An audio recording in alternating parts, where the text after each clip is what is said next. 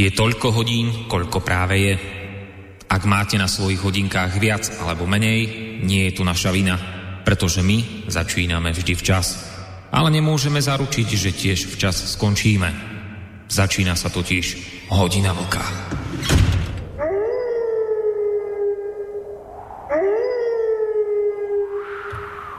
Dobrý večer, vážení poslucháči. Tak sme tu po dvojtyžňovej pauze s reláciou Hodina Vlka. Opäť, mimochodom, je to posledná relácia v tomto mesiaci, v mesiaci október. No a hneď na úvod toho nášho dnešného večera vám chcem povedať, že, že pokiaľ sa rozhodnete stráviť uh, tento piatkový večer v našej prítomnosti, tak si myslím, že by ste mohli stráviť celkom výnimočné dve hodiny slova hudby. Dnes tú dvojhodinovku dodržíme, dôvody vysvetlíme neskôr, ale mohlo by to byť celkom výnimočné. Ono, samozrejme, každá, každá relácia je, je originálna a tým pádom aj výnimočná, to je pravda, ale dnes to bude predsa len čosi iné. Totižto my by sme e, dnes boli radi, keby to bolo predovšetkým o vás, milí naši poslucháči. Ale ale skôr ako vám priblížim vašu dnešnú úlohu, ktorú od vás dnes očakávame, tak ešte predtým je potrebné otvoriť tému dnešného večera. No a teraz veľkými písmenami zvýrazňujem spoločného a dovolím si tvrdiť aj slávnostného večera. Téma je tentokrát jednoznačná, žiadna iná nemohla byť. Snáď jedine v prípade, keby, ja neviem, vypukla tretia svetová vojna, tak by sme dali priestor inej téme. Našťastie zatiaľ sa nič také nedeje, aj keď teda v poslednej dobe sa ukazuje, že sme k nej hádam zase o krôčik bližšie, ale to je iná téma. Poďme späť k tej dnešnej. Ja vám ju vlastne ani veľmi prezrádzať teraz takto dopredu nemusím, lebo vlastne na ňu prídete okamžite sami pro po takom tom historickom okienku, ktoré som si v rámci dnešného úvodu pre vás pripravil. A začnem celý ten historický kontext udalostí, začnem to tak poeticky, že teda kde bolo, tam bolo, za siedmými horami a siedmými dolinami bolo jedno kráľovstvo, jedna monarchia, v ktorej sme my všetci kedysi žili a v ktorej sme spievali približne takto.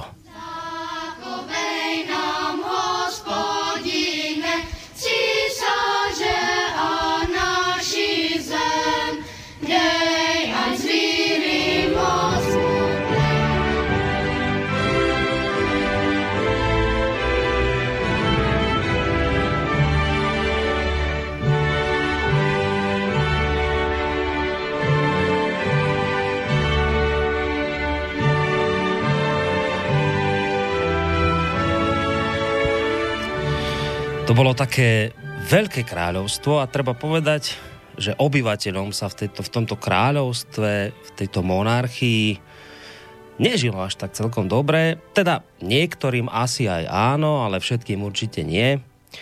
A tak niektorí obyvateľia chceli od tohto kráľa odísť a založiť si vlastné kráľovstvo, lenže to nebolo celkom také jednoduché pretože kráľ sa svojich podaných nechcel len tak ľahko vzdať. A tak hoci s hundraním, ale napokon mnohí ľudia, mnohé generácie sa rodili, pracovali a umierali pod žezlami týchto císárov. Až prišiel zlomový okamih, s ktorým nikto dopredu nepočítal, vypukla veľká vojna, ktorá neskôr dostala názvou Prvá svetová vojna. Tá hoď akokoľvek hrozná bola v konečnom dôsledku tou potrebnou rozbuškou.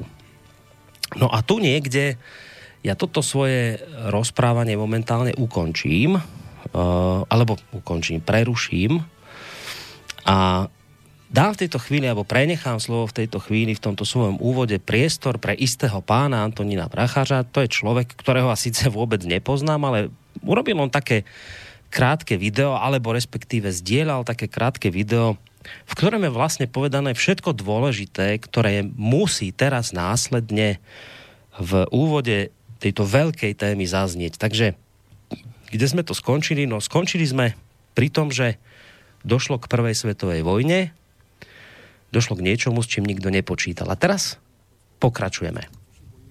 bojují na straně Rakousko-Uherska za svého císaře Františka Josefa I. a i když jsou v monarchii nespokojení, jen málo koho napadají myšlenky na samostatnost. Těch mužů je skutečně několik a jsou pro následování. Poslanci vídeňského parlamentu Alois Rašín a Karel Kramář, zatčeni za rozvracení monarchie a odsouzení k trestu smrti. Učitel Edvard Beneš, mimochodem bývalý hráč fotbalové slávě, a jeho univerzitní mentor a ochránce Tomáš Masaryk, ti raději prchají ze země. Ve Francii se k ním připojuje slovenský voják Milan Rastislav Štefánik. Tato pětice snad jako jediná sní o společném státu Čechů a Slováku. Nejvíc tíhy leží na Masarykovi. Je mu už 65 let, podle tehdejší průměrné délky života měl být dávno mrtvý. Ale on je bojovník. Už dřív bojoval proti všem, když tvrdil, že tzv. rukopisy Zelenohorský a Králové dvorský jsou podvrh. Bojoval proti všem, když hájil žida Leopolda Hilsnera ve vykonstruovaném případu vraždy Anešky Hrůzové. A teď bojuje proti všem, když jezdí po celém světě a přesvědčuje spojence. Rozbijte Rakousko-Uhersko, střední Evropě, tak bude mnohem lépe. Masarykovi nahrávají dvě věci. V roce 1916 umírá císař František Josef I. a jeho nástupce Karel I. chce vést vůči Čechům přívětivější politiku. Kramáře s Rašínem dokonce omilostní a pustí je z vězení.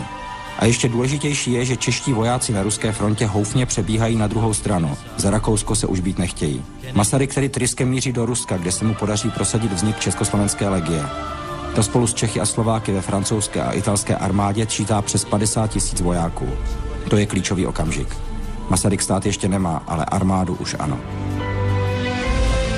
Je rok 1918, pro Rakousko už je válka skoro prohraná a český národ konečně cítí, že se schyluje k velké změně.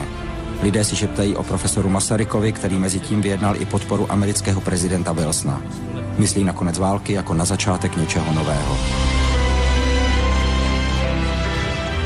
To něco přichází 28. října 1918. V ten den se Beneš setkává s kramářem ve švýcarské Ženevě. Na poslední chvíli dohadují, jak má nový stát vlastně vypadat. Rusofil Kramář chtěl, aby nový stát byl královstvím v čele s ruským carem, ale Beneš rozhoduje, že to bude republika. Také se shodnou na vzniku nové národnosti československé. To proto, aby Němců nebylo v novém státě víc než Slováků. 28. říjen 1918 ale nakonec vstupuje do dějin kvůli událostem z Prahy. Toho ospalého rána přichází úřední zpráva, že Rakousko je ochotné přijmout podmínky příměří. Teoreticky to ještě nic neznamená, ale lidé si to vykládají po svém. Jeden z živnostníků, který kapitulaci čte, vykřikne Jsme svobodní, jsme svobodní a Dav to bere za hotovou věc. Strhávají se rakouské znaky, německy psané vývěsní štíty a klíčové je obsazení tzv. obilného ústavu, který rozděluje potraviny. Císařská posádka se nemůže na odpor, protože maďarští a rumunští vojáci odmítnou bojovat. Nakonec se na sochu svatého Václava pověsí československá vlajka. Tohle už nejde zastavit. První československý prezident Masaryk se do své vybojované země vrátí až za dva měsíce, 21. prosince. Všude, kde zastaví jeho vlak, vítají ho nadšené zástupy. Je mu 68 a svůj největší životní úkol splnil. Až mu za nějakou dobu budou přát k 80 nám, československý parlament přijme zákon, jaký v dějinách nemá obdoby. Ten zákon totiž obsahuje pouze jedinou větu. Tomáš Garik Masaryk zasloužil se o stát. Takže vážení poslucháči, 28. október roku 1918 to je ten významný dátum, kedy po prvýkrát uzrela svetlo sveta Československá republika. O dva dní v nedeľu si budeme pripomínať z té výročie tejto významnej udalosti. Zrejme však treba počítať už dopredu s tým, že v rámci spomínaných oslav sa udeje ten istý scenár, ktorý sa vlastne opakuje rok čo rok. E, a teda, že kým obyvatelia Českej republiky budú skutočne oslavovať a dajú to aj náhlas najavo v uliciach. Obyvatelia Slovenskej republiky v prevažnej miere oslavovať nebudú a ostanú doma. Dôvody toho, prečo je to takto, treba hľadať v minulosti. Poďme si vypočuť prečo. Československo sa zaradilo na mapu Európy ako demokratický štát skladajúci sa z Čiech, Moravy, Slieska, Slovenska a podkarpatskej Rusy. Historická Praha sa rozrástla na moderné mesto.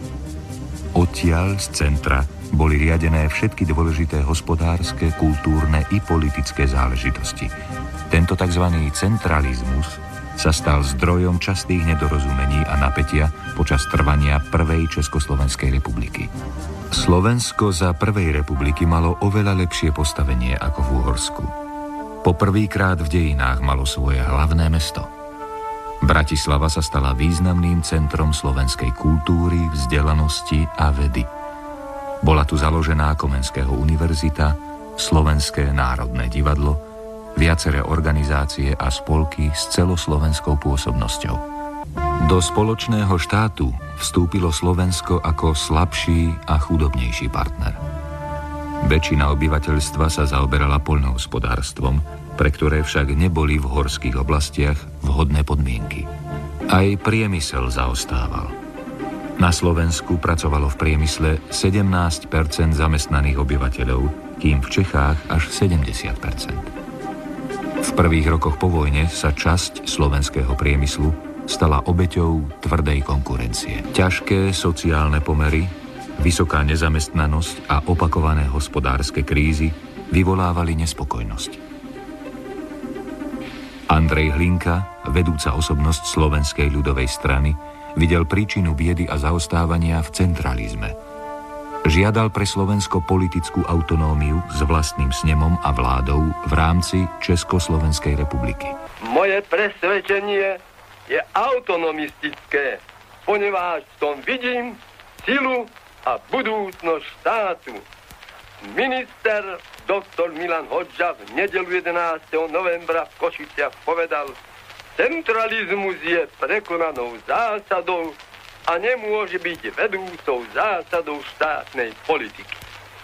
Kultúrny pokrok nášho štátu nemôže byť odmienený strohým centralizmom, slovenské školstvo nesmie sa opičiť po cudzích vzoroch, musí príštiť z hlbín ľudu, ktorému chce priniesť osvetu. To názoru sme aj my. Dokladáme, že nie len školstvo, ale celá naša politika musí príštiť z hlbín ľudu, ktorému chceme pomôcť ktorý chce urobiť šťastným a bláženým v tomto štáte, keď si naše vnútorné veci mužne, úprimne a otvorene medzi sebou vybavíme, nebudú sa nám do našich vecí miešať ani veľmoci, ani susedia a Češi i Slováci sa dorozumejú, dohodnú a spoločnými silami budú pracovať po prospech tohoto štátu budú zaň žiť i mrieť. Tak tak hovoril Andrej Hlinka, ale treba povedať, že myšlienka autonómie Slovenska sa v českých kruhoch v tej dobe nestretávala s veľkým pochopením. No a práve tam, kde si v minulosti sa zrodilo to, čo ako si preráža stále do dnešných čias a čo sa navonok prejavuje aj v tom, o čom som už hovoril. A síce, že Slováci sa na spoločný štát, prvú Československú republiku, pozerajú trochu inak, zrejme kritickejšie než obyvatelia Českej republiky. Ale to nebolo všetko. Svoje v tomto smere samozrejme zohrali aj ďalšie, neskoršie udalosti, s ktorými opäť nikto dopredu nepočítal, ale v skutočnosti boli opäť práve oni hybnou silou veľkých zmien. Na dvere už totiž to klopala druhá svetová vojna. Hospodárska kríza v rokoch 1930 až 1933 zostrila národnostné a sociálne rozpory. Na oslavách tisícstého výročia vysvetenia Pribinovho chrámu v Nitre sa stretli názory autonomistov na čele s Hlinkom a názory centralistov predstavovaných ministrom Hodžom. Pražská vláda nechcela ustúpiť. Autonómia sa dostala do centra politického zápasu. V roku 1935 sa vo voľbách spojila Slovenská ľudová strana s Národnou stranou a vytvorili autonomistický blok. Dostali 30% hlasov voličov a zvíťazili vo voľbách. V roku 1935 odstúpil z funkcie 85-ročný prezident Masaryk. Za svojho nástupcu navrhol Beneša. Za prísľub ústupkov vo veci pre slovenskú samozprávu za neho hlasovali aj slovenskí autonomisti. Prvá cesta prezidenta Beneša na Slovensko sa uskutočnila v zložitej situácii. Od roku 1933, keď sa v Nemecku dostal k moci Hitler, stupňoval svoje územné nároky na Československo.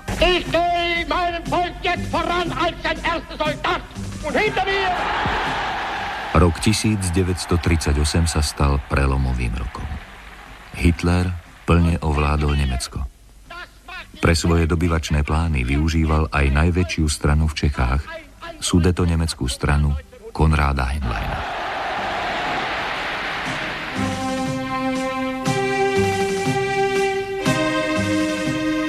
Osud Československa sa stále viac dostával do rúk veľmocí. V noci z 29. na 30. septembra 1938 predstavitelia Nemecka, Talianska, Anglicka a Francúzska podpísali v Mníchove dohodu, ktorou určili nové hranice Československa s Nemeckom. Mníchovský diktát otvoril cestu aj pre územné nároky Polska a Maďarska. Za súhlasu Anglicka a Francúzska okupovalo Nemecko pohraničné oblasti Čiech, Sudety. Podľa odporúčania Mníchovskej konferencie sa rokovalo v Komárne o hraniciach s Maďarskom. Neúspešne rozhodla viedenská arbitráž. Nemecko s Talianskom nadiktovali novú južnú hranicu Slovenska a podkarpatskej Rusy. Na južné Slovensko po druhý krát od roku 1918 prichádzajú okupačné vojská.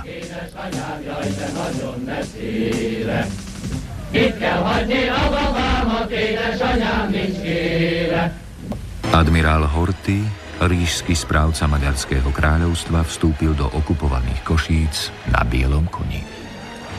Mníchov a viedenská arbitráž znamenajú koniec Prvej Československej republiky. Prezident Beneš sa vzdal funkcie. Slovensko dostalo dlho odkladanú autonómiu. Prvým predsedom autonómnej vlády sa stal Tisom. Za nového prezidenta Československa bol zvolený Hácha. Končí sa Prvá republika i 20 rokov parlamentnej demokracie. Nová, tzv. druhá republika, bola vydaná na pospas Hitlerovi.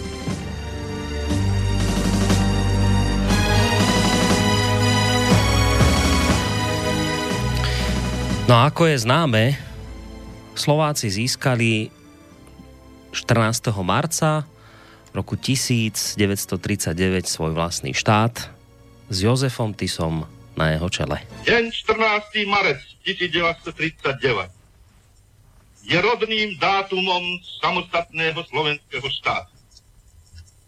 Splnili sa túžby našej národnej ambície, ktorá poháňala životnú silu národa k tomu, aby riadenie svojich vecí mal národ celkom, úplne a bezvýhradne vo svojich rukách.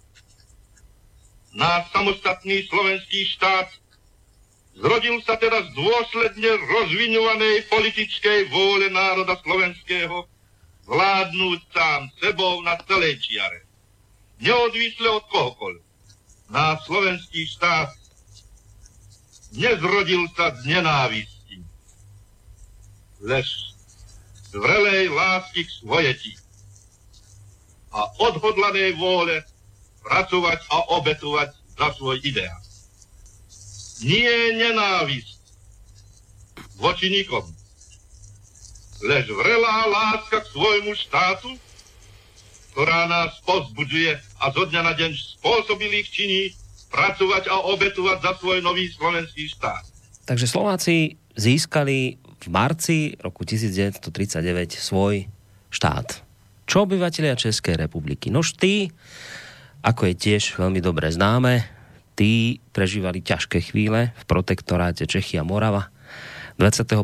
marca roku 1939 rozpustil uh, tamojší prezident Emil Hácha parlament a navrhol vytvorenie celonárodnej organizácie pod názvom Národní souručenství, ktorá bola vlastne jedinou povolenou politickou stranou, ktorá mala zdánlivo plniť funkciu parlamentu.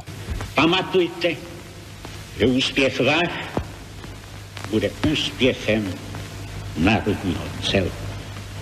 naši drahé vlasti zdar.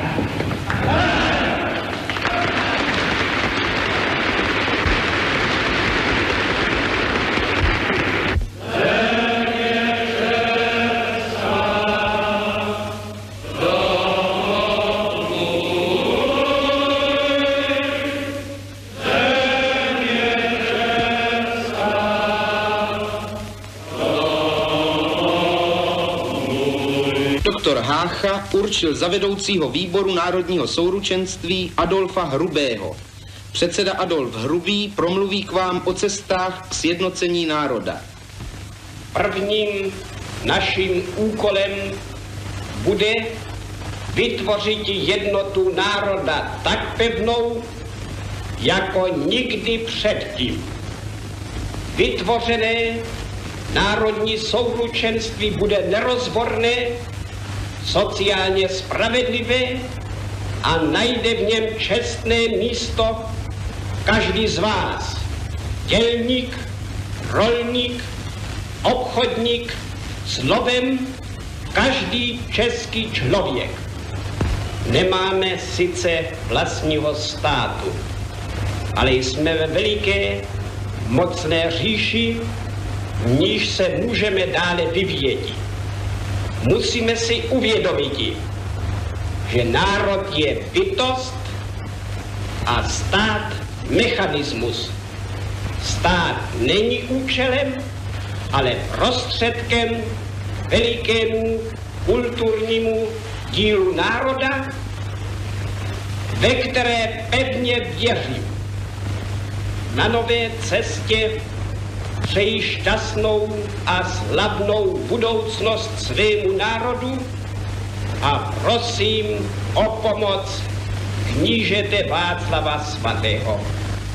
No, hoci sa teda, keď ideme ďalej v tej histórii, hoci sa teda prvá Československá republika končí a vzniká slovenský štát s Jozefom Tisom na čele a protektorát Čechy a Morava, treba povedať, že napriek tomu myšlienka čechoslovakizmu, myšlienka spoločného štátu Čechov a Slovákov ani napriek týmto pohnutým vojnovým časom nezaniká. Práve naopak, ona akoby tou vojnou práve dostáva nejaký nový význam, nejakú novú tvár. A pokiaľ ide o Slovensko, tak na Slovensku razili ideál, tú ideu, tú predstavu opätovného spoločného štátu – Čechov a Slovákov, najmä tí, ktorí sa v roku 1944 postavili so zbraňou v ruke nemeckým okupantom v rámci Slovenského národného povstania. Predsedníctvo ústredného národného výboru vyzýva všetky národné výbory, aby celou silou podporovali vlasti verné slovenské vojsko v boji proti nastupujúcemu vojsku Po skončení druhej svetovej vojny, po porážke nacistického Nemecka, sa rozpadli aj štátne útvary, ktoré vznikli z Hitlerovej vôle, respektíve s jeho požehnaním. Skončil slovenský štát a skončil aj protektorát Čechy a Morava. Po skončení vojny v máji roku 1945 bolo obnovené Československo. Bolo síce garantované, že táto obnova bude vykonaná v tzv. predmníchovských hraniciach, to je v podobe z augusta roku 1938. Avšak napokon podkarpatskú Rus odstúpilo Československu Sovietskému zväzu. Možno aj preto, že vtedajšia spoločenská nálada bola vďaka oslobodeniu a ukončeniu nacistických útrap silne prosovietska. K moci napokon tak, ako sa dalo očakávať, zasadli po roku 1948 komunisti. A na 4 desiatky rokov sa tak Česi, Moravania, Slezania a Slováci opäť ocitli v spoločnom československom, tentokrát už socialistickom štáte. Avšak samozrejme význam tej prvej Československej republiky bol v tejto dobe dehonestovaný, pretože pre súdruhov to skrátka bola buržoázna republika. ako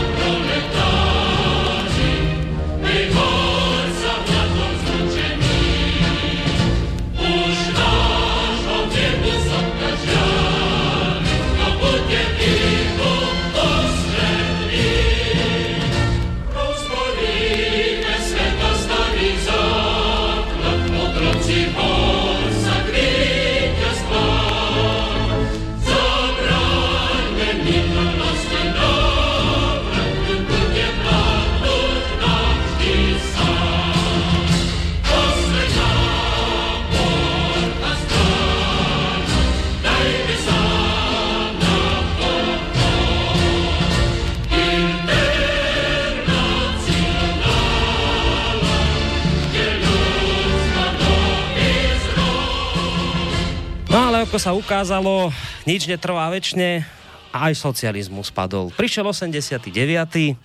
a spolu s ním aj koniec socialistického štátu. Aj keď v tej dobe sme to ešte boli ochotní ťahať spolu s pravdou a láskou na perách. Videli sme tých, ktorí vystierali ruky Mali ich prázdne a ešte bola tma. Po našich uliciach odvtedy prešli veky. Prebudili sme sa zo zlého sna. Zlúbili sme si lásku vravieť pravdu len. Zúbili sme si vydržať. Zúbili sme si nový deň.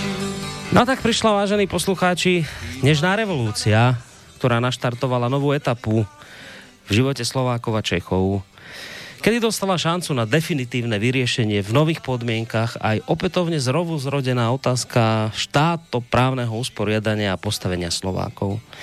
Po mnohých treniciach medzi Českou a Slovenskou stranou napokon predsa len došlo k zásadnému obratu, ktorý nastal najmä po parlamentných voľbách roku 1992. Slovenské hnutie za demokratické Slovensko a Česká občianská demokratická strana vtedy prejavili ochotu dohodnúť sa na rozdelení federácie. 17. júla roku 1992 poslanci vtedajšej Slovenskej národnej rady schválili deklaráciu Slovenskej národnej rady o zvrchovanosti Slovenskej republiky. 1. septembra roku 1992 bola prijatá ústava Slovenskej republiky. No a potom už nasledoval len posledný akt zániku Českej a Slovenskej federatívnej republiky, keď poslanci federálneho zhromaždenia schválili 25.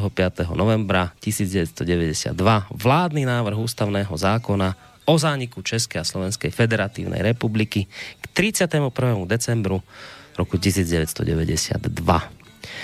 Dnes sú obe krajiny, Česká republika ako aj Slovensko členmi Organizácie spojených národov, členmi Rady Európy, členmi Európskeho spoločenstva.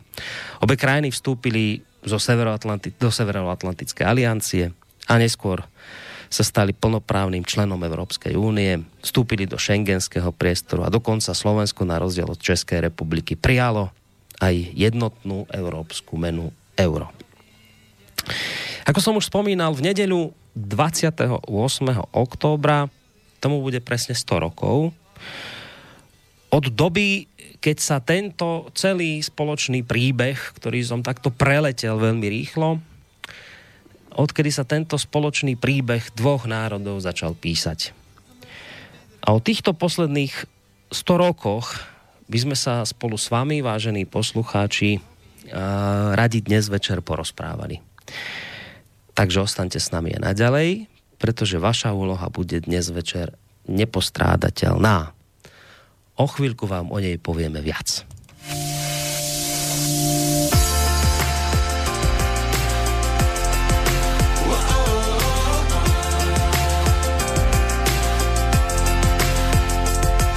Kdyby hora mohla vyprávět, kdo všechno na ní vylez za sto let a co z výšky viděl pod sebou Jestli byl to jen ráj na pohled, odkud nechceš nikdy někam jet, neskažený temnou vzpomínkou. Hodně vody uplynulo horé tu na pořád. A jednou taky na nás bude jen vzpomínat. Kdo ví, co bude stát?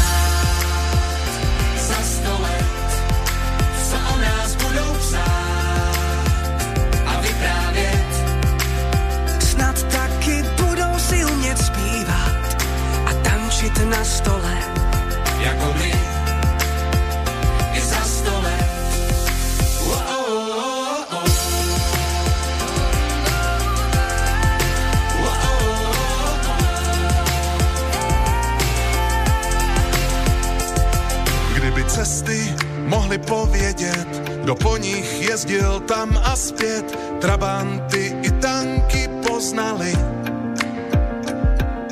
A řeky, kdyby řekli nám, kdo proti proudu plaval sám, když jiný se jen v klidu koupali. Hodně vody uplynulo, řeka je tu na pořád. A jednou taky na nás bude jen vzpomínat. Kdo ví, co bude stát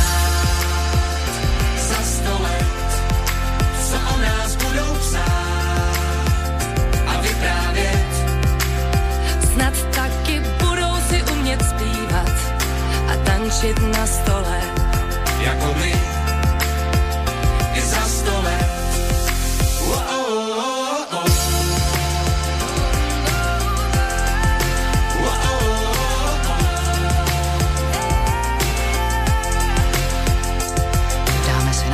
triko, trikoloru, i když to neděláváme často, i když to neděláváme často. Dáme si na triko, triko, trikoloru, když už to jednou máme za sto, když už to jednou máme za sto.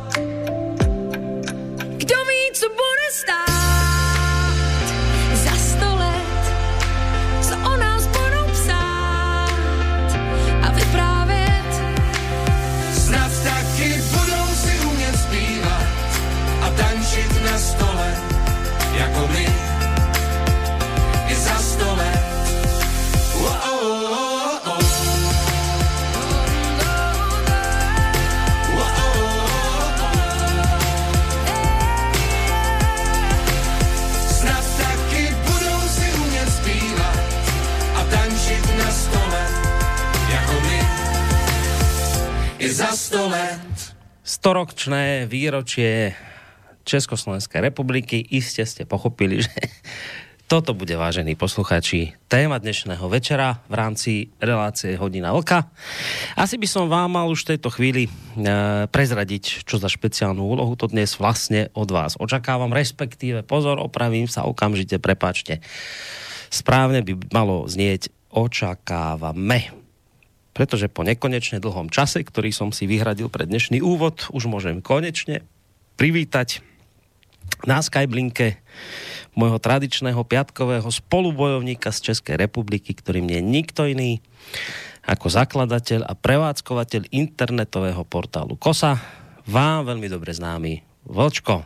Vlčko, vítaj opäť našej, našej spoločnosti. Mo? Dobrý večer, Borisku, tobě. Dobrý večer samozřejmě posluchačům Slobodného vysílače, ať už jsou na země kouli kdekoliv. Dneska teda už po druhý. A e, já musím konstatovat, že mám naprosto katastrofický příjem toho, co si říkal. Jo, prostě nějaká Vypadávali dneska uh, hapruje velmi a je dost možný, že to mám u nás doma někde nebo na svém počítači. To budu muset zkontrolovat až zítra. Mezičase se mi tím nepovedlo nic udělat.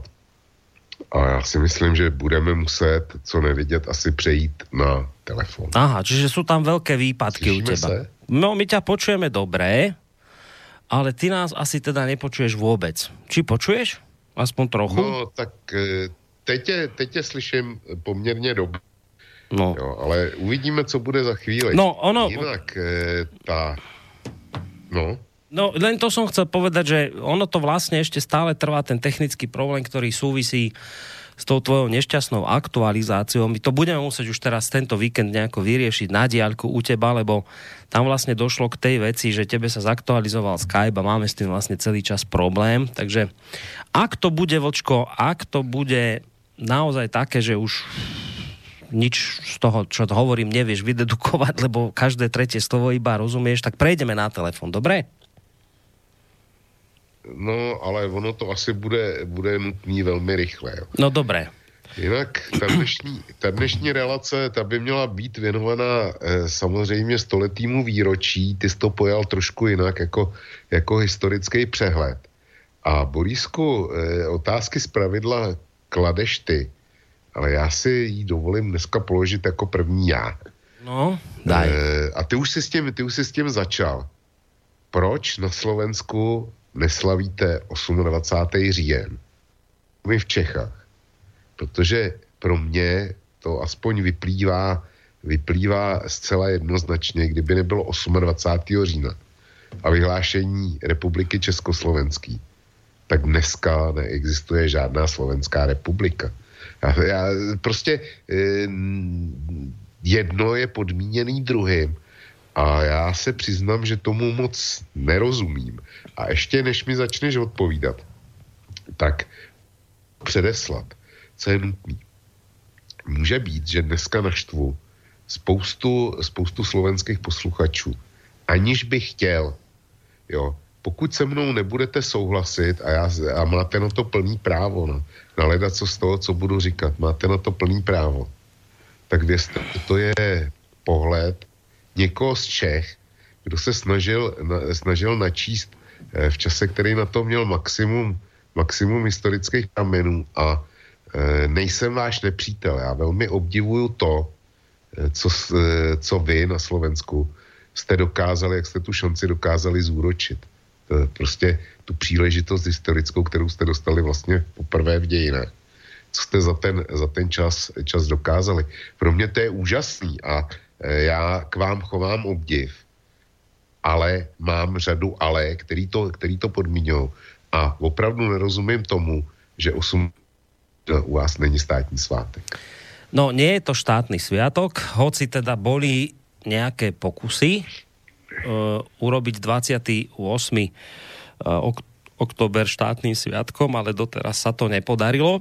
Jediné, čo teraz prešlo, vlastne to bolo v rámci práve toho, že teraz máme sté výročie, tak sa podarilo presadiť, že my vlastne ale nebudeme slaviť 28.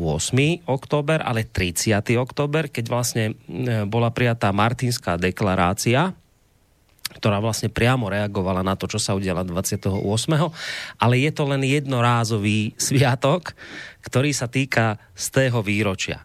U nás na Slovensku to neprechádza, jednoducho nie sme schopní sa na tom dohodnúť, aby to bol sviatok a ja ťa mojou odpovedou vôbec nepoteším, lebo ja tomu nerozumiem tiež.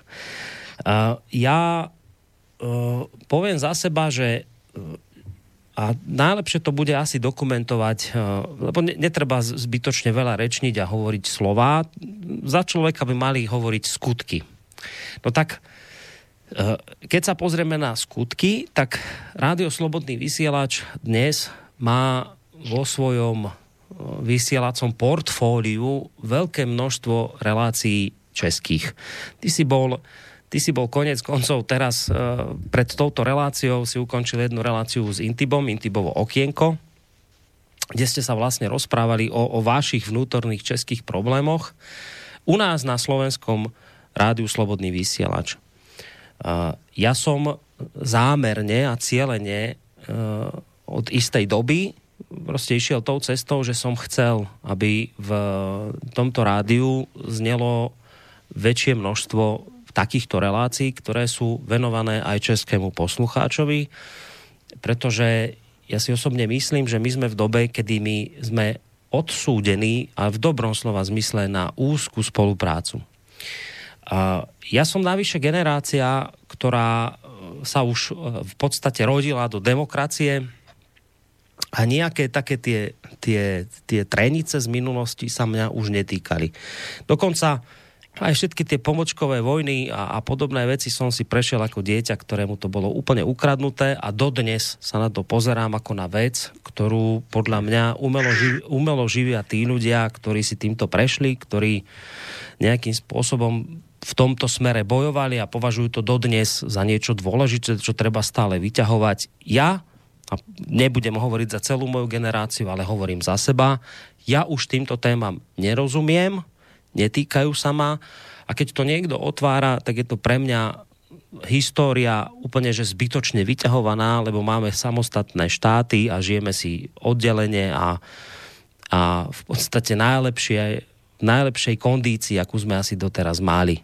Pokiaľ ide o, myslím, pokiaľ ide o naše vzťahy. Takže ja, vočko, tomuto nerozumiem tiež. Viem, a k tomu sa asi dostaneme, že ja neviem, že prečo sú Slováci nahnevaní na Masarika a Beneša, tak tam sa asi dostaneme niekde ku Pittsburghskej dohode, že proste nebolo splnené to, čo sa nadiktovalo v, alebo predostrelo v Clevelandskej dohode, tak tam je asi niekde ten hnev a tam, tam niekde je to, ten zárodok toho, že Slováci sa hnevali, lebo lebo neboli splnené tie podmienky alebo t- t- tie body, ktoré tam boli spl- e, proste nadiktované. K tomu sa asi dostaneme neskôr, čiže tam sú nejaké také traumy z minulosti, ale, ale, akože, ale prečo dodnes tieto traumy z minulosti tak veľmi na nás vplývajú, tak tomuto ja skutočne nerozumiem a opakujem za seba, že ja som pre mňa osobne našťastie už generácia, ktorej sa toto netýka. Necítim absolútne vôbec žiaden hnev za to, čo sa udialo. Práve naopak, myslím si, že nám to prospelo. A to je len môj osobný názor. Ja očakávam, že dnes tu budú aj názory, ktoré e, tento môj postoj spochybnia. Ale e, tým, že sa mňa to už netýka, že necítim k tomu žiadne emocionálne veci, tak, tak ja tomu, Vlčko, skutočne nerozumiem. Neviem ti odpovedať inak, ako ti odpovedám v tejto chvíli. Neviem. Možno, možno nám v tomto smere pomôžu poslucháči a tu si pomôžem takým mostíkom. Inak si na linke počujeme sa? Zatím ťa slyším. Zatím neslyšíš, dobre. tak ja si tu teraz aj ja si tu teraz trošku pomôžem takým, takým mostíkom vlastne k tomu presne, čo som chcel povedať v úvode.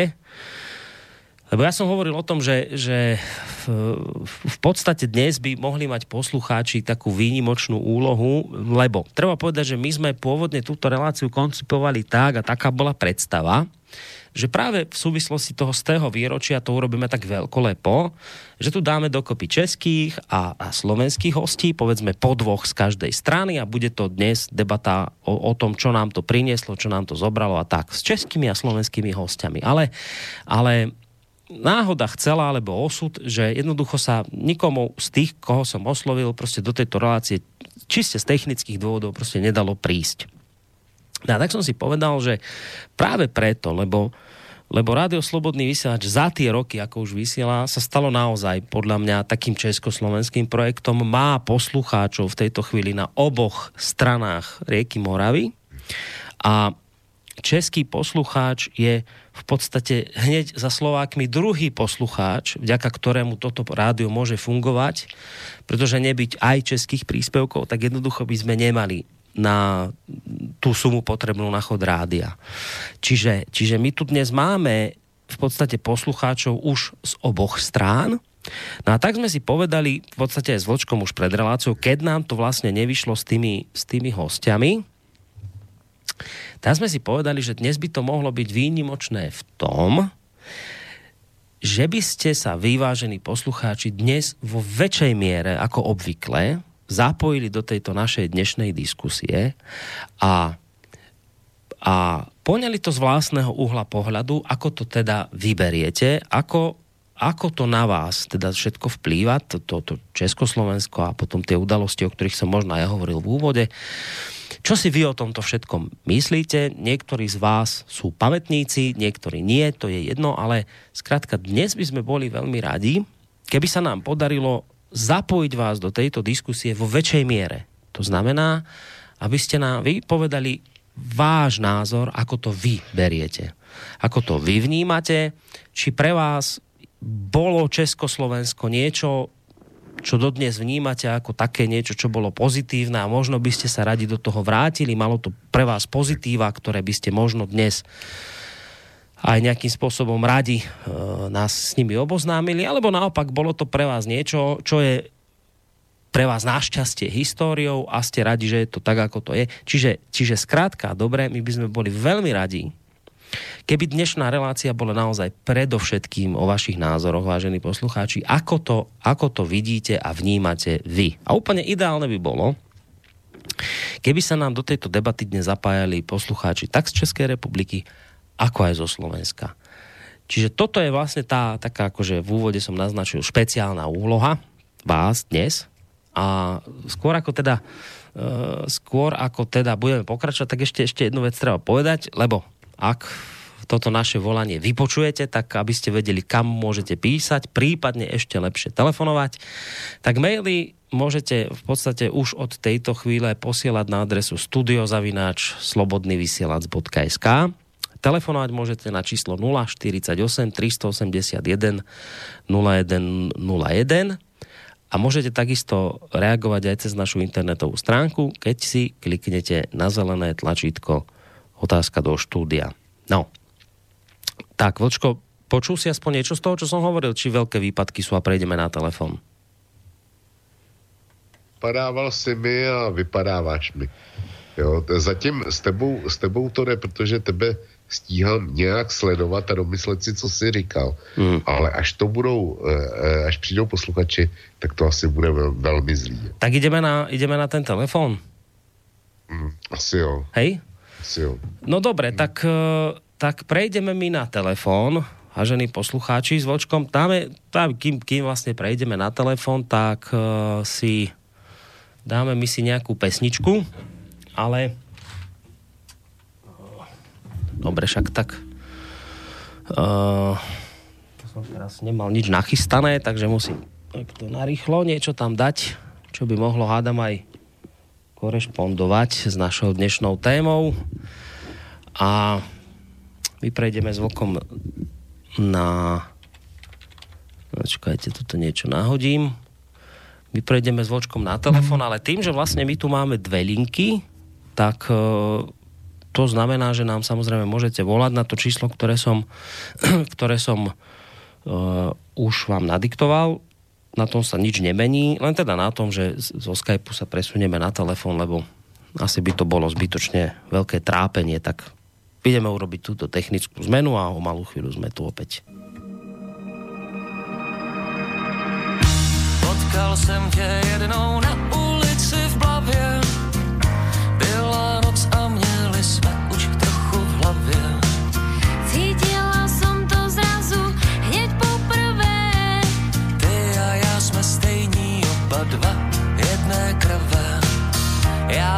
věděl jsem to hned, že padla klietka, řekla Máš pery modré, ako čučorietka. Mala som tušiť, čo asi nastane, keď si chcel preložiť, čo je to boskanie. Najednou zatoužil jsem být jak vlajka česká.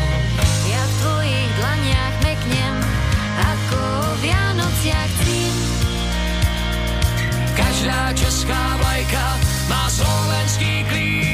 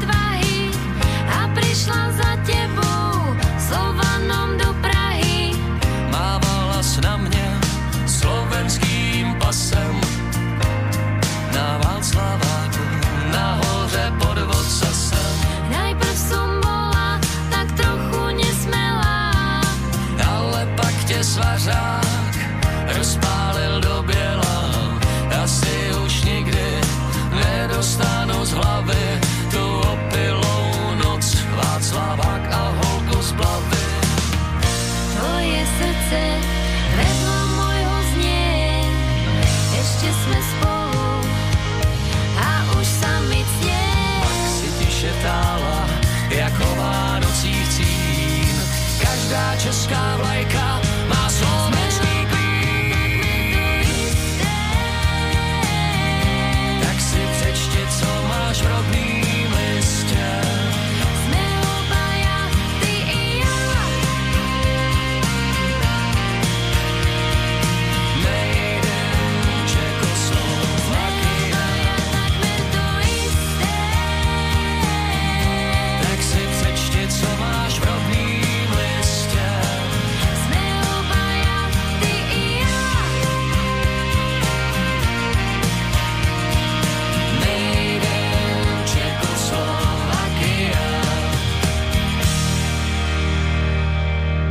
No ideme zistiť, či nám to teraz funguje spojenie lepšie, Vočko, počujeme sa? No, je to, je to hrozný. Ten signál telefonní, ten je, ten je taky hrozný. Já zjišťuju v mezičase, že mám naprosto perfektní poslech, když si tě pustím přes stream jako, jako posluchači. No to áno, přes stream áno, ale tam by, by sme sa cez stream nepočuli. My skúsime zvážiť. No, Skúsim. Já kdybych to dokázal skombinovat tak, abych mohl přes Skype posílat jenom zvuk, protože ty mě slyšíš dobře a poslouchat si, co, co říkáš ty normálně na streamu, Ale tak by, to- to, tak by to bylo funkční. Ale to by nešlo, lebo ty mňa budeš počuť v tom streame oneskorene. Tam je nejaké pár sekundové oneskorenie, čiže tam by to asi robilo problémy. Podľa všetkého. No ale čak môžeme prípadne... máš pravdu, to už som zistil. No, takže, takže vlastne tam, eh, vieš, ja ešte teraz rozprávam niečo a ty ešte počuješ veci, ktoré som hovoril predtým. Čiže tam to, toto nám nepomôže. My budeme musieť cez víkend uh, si dať také virtuálne stretnutie a budeme sa musieť pozrieť, čo ti to tam vlastne tá aktualizácia s tým Skypeom urobila. Prípadne skúsime nejaký iný program, ktorý by možno nepadliehal tak tým akt- aktualizáciám ako Skype. Sú nejaké programy, ale preto budeme musieť niečo nainštalovať, ale s tým nebudeme teraz poslucháčov zaťažovať. To sú naše technické veci. Jasne. E, nie, je to, nie je to úplne ideálne takto cez telefón, ale zase aspoň nie sú výpadky. No, e, tuto máš hneď hneď prvý mail od Láca, ktorý vlastne ešte reaguje na tú tvoju otázku a píše, že vlk otázku, ktorú si položil pánovi Koronimu, by si mal položiť e, pánovi e, Hornáčkovi, ten by určite vedel dať fundovanú odpoveď. Pán Koroni ti vysvetlí, kto je tento človek, pretože on s ním vedie reláciu tak, ako s tebou. No, Láco, e, pán Horná, takto, vlk pána Hornáčka už v jednej relácii počul a nebol veľmi nadšený z toho, čo tam počúval. Spomínaš si na to, Vočko? Samozřejmě. No, tak e, poslucháč odporúča, že teda, že s pánom Hornáčkom by si toto mal pre, pre, prebrať, lebo on by ti vedel dať fundovanú odpoveď. Teba vtedy ale dosť tá relácia rozladila, lebo tam hovoril veci, ktoré sa ti asi veľmi nepozdávali, čo? No to máš pravdu a s tímhle člověkem by se mi velmi těžko diskutovalo a asi by to byla daleko větší válka, než eh, jakou posluchači mohli zažít v některých relacích s Petrem Žantovským. To by opravdu teda eh, lítali třísky. A on by asi nebyl rád v, v relaci se mnou zase. To. No, ono, ono samozrejme, už poslucháči niektorí by boli radi, však dajte, bude zaujímavé, ale ja mám pocit, že keby vy ste sa dvaja stretli, tak asi by ste sa nedostali ďalej ako od jednej veci a na tej by ste sa dohádali, takže už by ste sa ďalej neposunuli. Ale máme niekoho na telefónnej linke, ja som vyslal, vyzval poslucháčov, že dnes by bolo dobre, keby sa vo väčšej miere zapojili, tak skúsime, poslu- skúsime poslucháča, že či sa, či sa počujeme. Počkaj, ale ja som si teraz uvedomil, že... No, dobrý večer. Áno, počujeme sa. Dobrý večer, nech sa páči. Áno, áno, dobrý večer. Pri telefóne poslucháč uh, Lukáš. Uh, hm, uh, ja by som sa chcel pre začiatok spýtať pána Vlka, alebo Vočka, či ak mu mám povedať. Ako Lebo chcete. Vlastne, o, o, dobre, o, hm, naposledy som vás počúval, keď, keď ste potiahli o, diskusiu až, myslím, že ste končili, končili okolo jednej.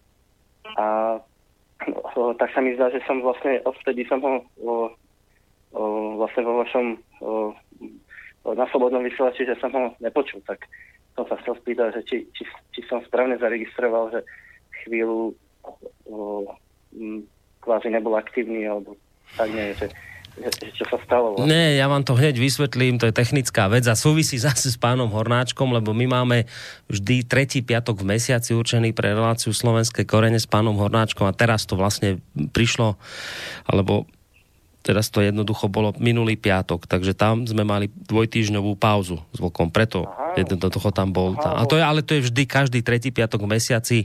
Nie je hodina Vlka, ale je relácia s pánom Hornáčkom, takže tam potom nám vzniká takýto dvojtýždňový, dvojtýždňový odstup. Nič iné za tým nie je. toto zvyknú, lebo ja som ešte taký ako čerstvejší poslucháč a, a už sa mi párkrát stalo, že v priebehu dňa, že som vlastne, o, m, ma kvázi napadlo, že dneska večer bude hodina vlka, dobre, už sa teším, takže Mhm. som potom stal taký zaskočený, že prečo som ho nepočul.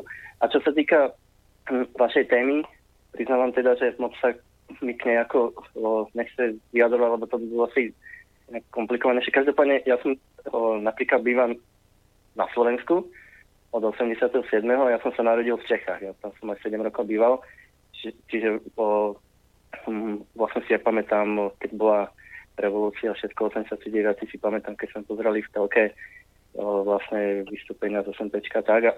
Ale o, čo sa týka politických debat, tých sa nejak moc, moc nechcem o, vrhať. Skorej, skorej by som to preorientoval na športovú stránku, že že vlastne ja doteraz o, m, ma to tak trošku škrie, že, že sme sa o, rozdelili a tým pádom aj športové o, kolektívy a jednotliví športovci sú kvázi slabší, takže o, skôr ma to škrie po tejto stránke, že keby sme boli ako Československo, tak by sme mali asi väčšiu silu aj v kolektívnych športoch, aj tých známych, aj menej známejších, tak len jedine tak by som teda skúsil zareagovať pre a, a k tým politickým veciam hovoríte, že sa nechcete vyjadrovať, že...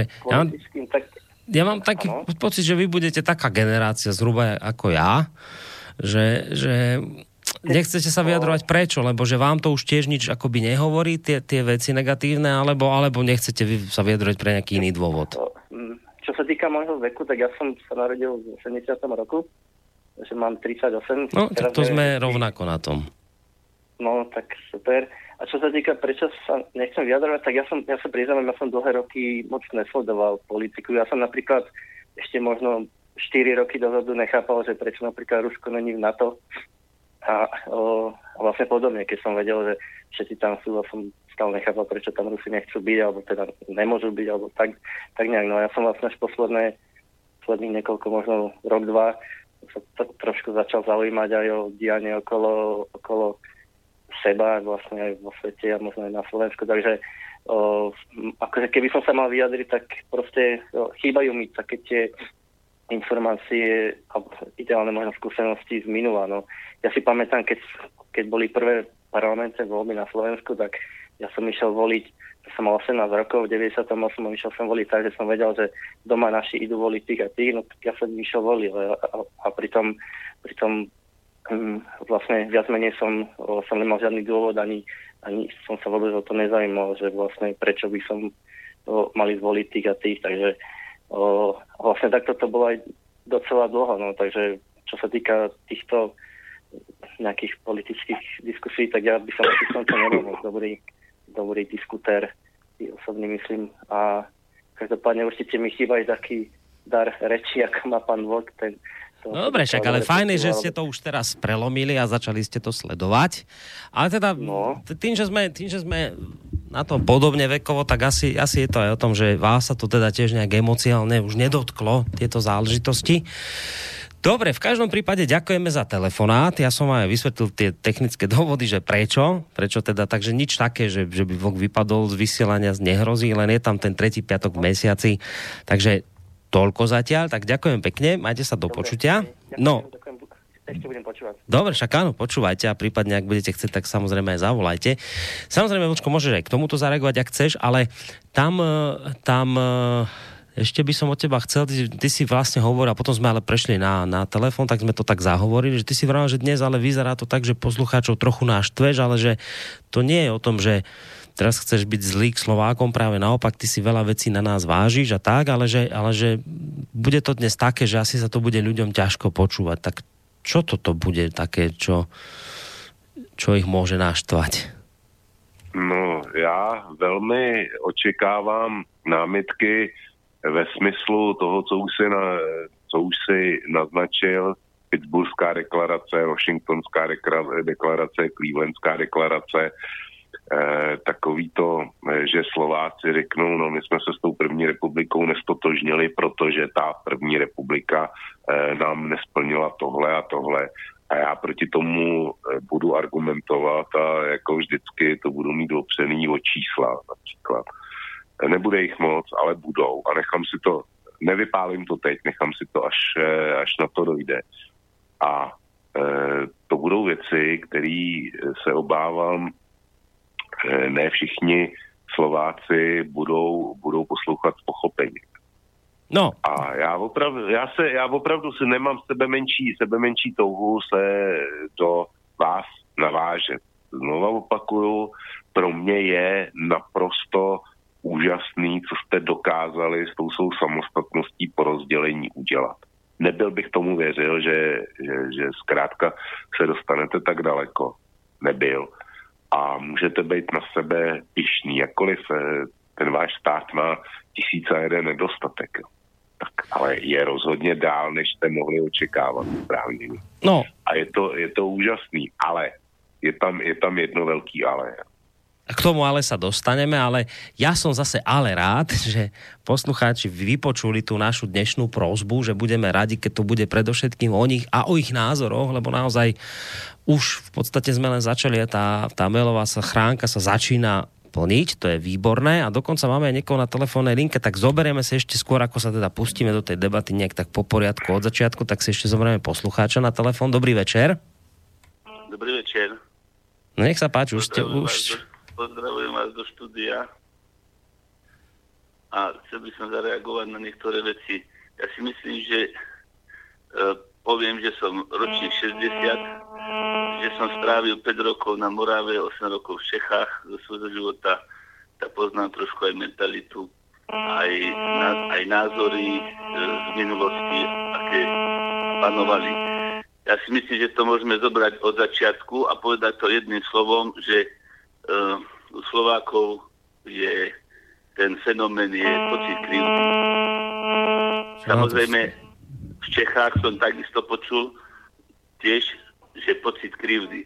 A keď sme začali od začiatku, tak ešte pred rokom 1918 e, sa hovorí, ja ne, nepoviem všetko, že je to pravda, ale čo som čítal a počúval a niekde zistil, tak Beneš Beneš nám prehral niekde v rulete slovenský nejakú zbierku, ktorú sa skladali Slováci. Potom sú nevyjasnené, že veľa nevyjasnených vecí okolo Štefánika, nedoriešených, hovorí sa, že ich rozstrelili na pokyn Beneša. Potom je tam, že pred po roku 1918 v podstate sa rozvíjalo iba v Čechách priemysel, potom je tam nezvládnutie toho roku 1938, lebo v podstate Slovákov alebo väčšina ľudí vo vláde, ktoré nás zastupovali aj v diplomácii, boli Češi. To znamená, že sa rozbila republika.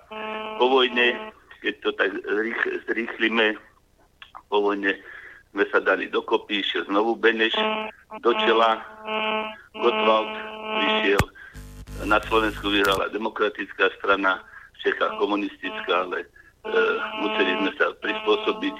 Gotwald, e, Gotwald vyhral voľby, dal sa prezidentom. Potom sme mali samých českých prezidentov. Potom prišiel rok 89, keď to tak zrýchlim, áno, prišiel Havel, s ním sa spája rozbitie e, priemyslu na slovenského zbrojárskeho. Potom zase nevyriešená smrť Dubčeka a potom Klausová éra Mečiarom e, rozdelenie republik. Takže ja iba tak v rýchlosti, keď som to tak prebehol, tak asi nejaký pocit krivdy. E, Češi zase hovoria, že po, po 48. sa zase veľa peňazí dalo na Slovensko, industrializácia, priemyselná a tak ďalej a tak ďalej. Takže je tam pocit krivdy, ale určite Slováci, ja nie, že by som sa s tým úplne stotožňoval, ale úplne, u, určite Slováci majú väčší pocit krivdy ako Češi.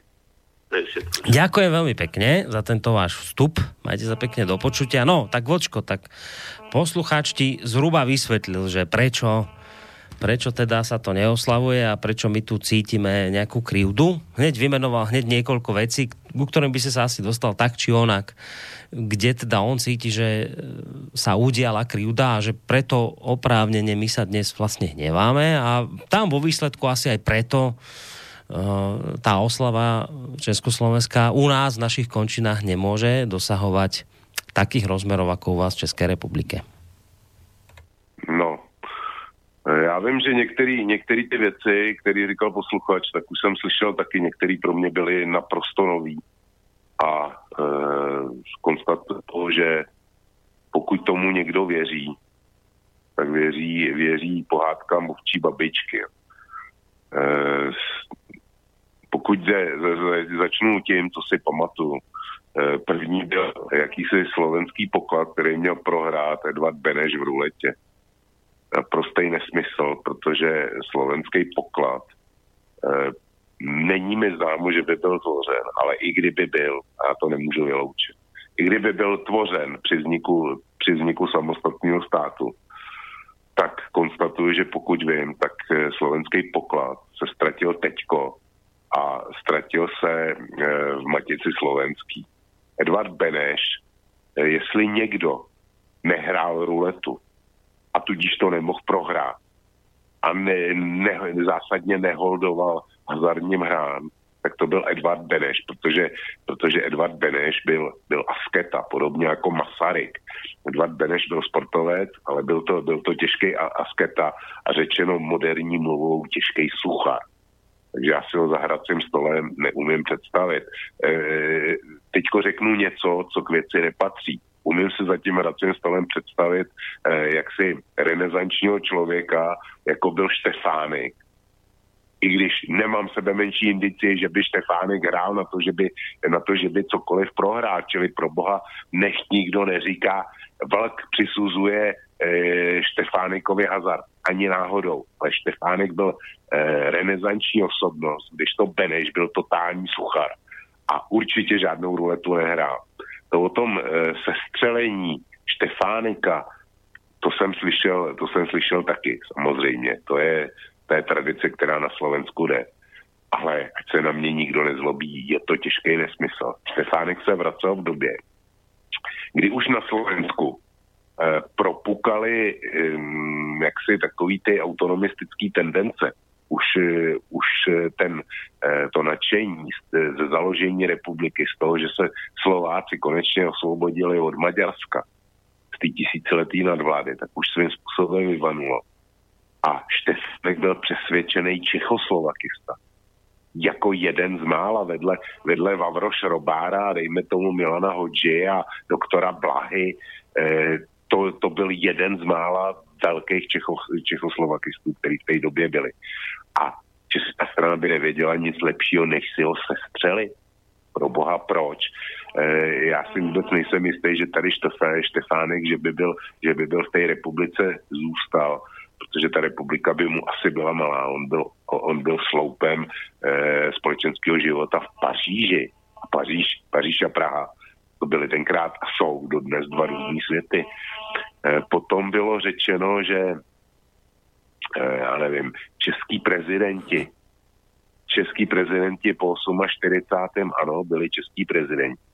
Jenomže velmi se dbalo na to, aby předseda vlády byl ze Slovenska a starší ročníky eh, a zejména ti, kteří nemají rádi eh, zvlášť, obzvlášť komunistickou stranu eh, minulost, vymezují se proti ní, tak jim jistě bude říkat mnoho jméno William Široký. To byl, to byl předseda vlády dlouholetý za, myslím, že, že nastoupil do úřadu před, do funkce předsedy vlády v okamžiku, kdy se Antonín Zápotocký v 50. stal stal um, pre, dalším prezidentem. Čili Slováci měli tenkrát poměrně šir, široký zastoupení a jestli někdo byl pořádný sekerník komunistický, tak to byl, jedním z nich byl William, William Široký. To je, to, je, to je další věc. A československý českým prezidentem rozhodně teda nebyl Gustav Husák. A to ani náhodou nehledě k tomu, že po, po roce 68, kdy se vytvořila skupina normalizátorů, tak číslo jedna v téhle skupině a v tom, v tom ústrnutí doslova umrčen prostředí, který bylo zejména u nás v Čechách, tak eh, tam číslem jedna byl Husák a číslem dvě byl Bilak a to, to Češi nebyli, takový ty naše Indrové a Kapkové, tak ty jim, ty jim jak si sekundovali, sekundovali jim rádi, ale hlavní tónu dávali tyhle dva, tyhle dva Slováci. Představa, že za smrtí André Dubčeka na dálnici na tom kilometru bylo, bylo mnoho havárií, některý smrtelný. A že by, že by český národ nebo český politici organizovali smrt Alexandra Dubčeka, co by jsme z toho proboha měli. Aleksandr Dubček eh, byl velkým jménem i u nás. Eh, to, to jako to, to pro nás byl, byl reprezentant, eh, reprezentant Slovenska. Já z toho nemohla mít česká strana žádný zisk. Kdybych já byl konspirátor, ale nejsem jím a tomu, co řeknu dál, nevěřím. Kdybych já hledal, že někoho no, mohl mít zájem na smrti Alexandra Dubčeka, tak by ho hledal teda na slovenské straně, mezi slovenskýma politikama. Ale znova říkám, to je konspirace, kterou nepřipouštím taky. A teďko otázka, otázka toho, že v Čechách se říkalo, že na Slovensku doplácíme. To je, to je jaksi fakt. A nebyly to jenom transfery za dobu komunismu. Ty transfery, ty, ty fungovaly i za první republiky. Zkrátka v roce 1920 nebo 21, když jsem si hledal ekonomické statistiky, tak průmysl v Čechách 90%, 10% na Slovensku. Ale to už neplatilo v roce 1938. Kde se tam vzali ty peníze? Slovensko tenkrát mělo daleko nižší ekonomickou e, e, výkonnost. A takový ty závody ve Vrůdkách třeba, nebo e, já nevím, snad i v Martině, ale to, to byly záležitosti, kdy tam investovali ty nejsilnější český, e, český koncerny typu, e, typu Škodovka. Škodovka, e, plzeňská Škodovka, ta, ta investovala na Slovensku a vytvořila tam svý, svý sesterský závody. To je například Baťa, e, Baťa v e, dnešním partizánským. To tam byly závody 29. augusta tak to byla původní, původní investice koncernu Baťa. Jo, a já si myslím, eh, Bánovce nad Bebravou, tam byla, tam investovala třeba, třeba Tatra, Tatra Kopřivnice, jo. Eh, v hutě východoslovenských železárny ty byly postavený nikoli z federálních, ale z českých peněz, protože eh, VSŽ, projekt VSŽ číslo jedna, to bylo takzvaný HUKO, který teda skončilo, eh, končilo, skončilo obrovským debaklem Eh, tuším eh, v druhý pětiletce a mimochodem to byl důvod, proč se jeden, jeden z velkých důvodů, proč se sypala třetí pětiletka.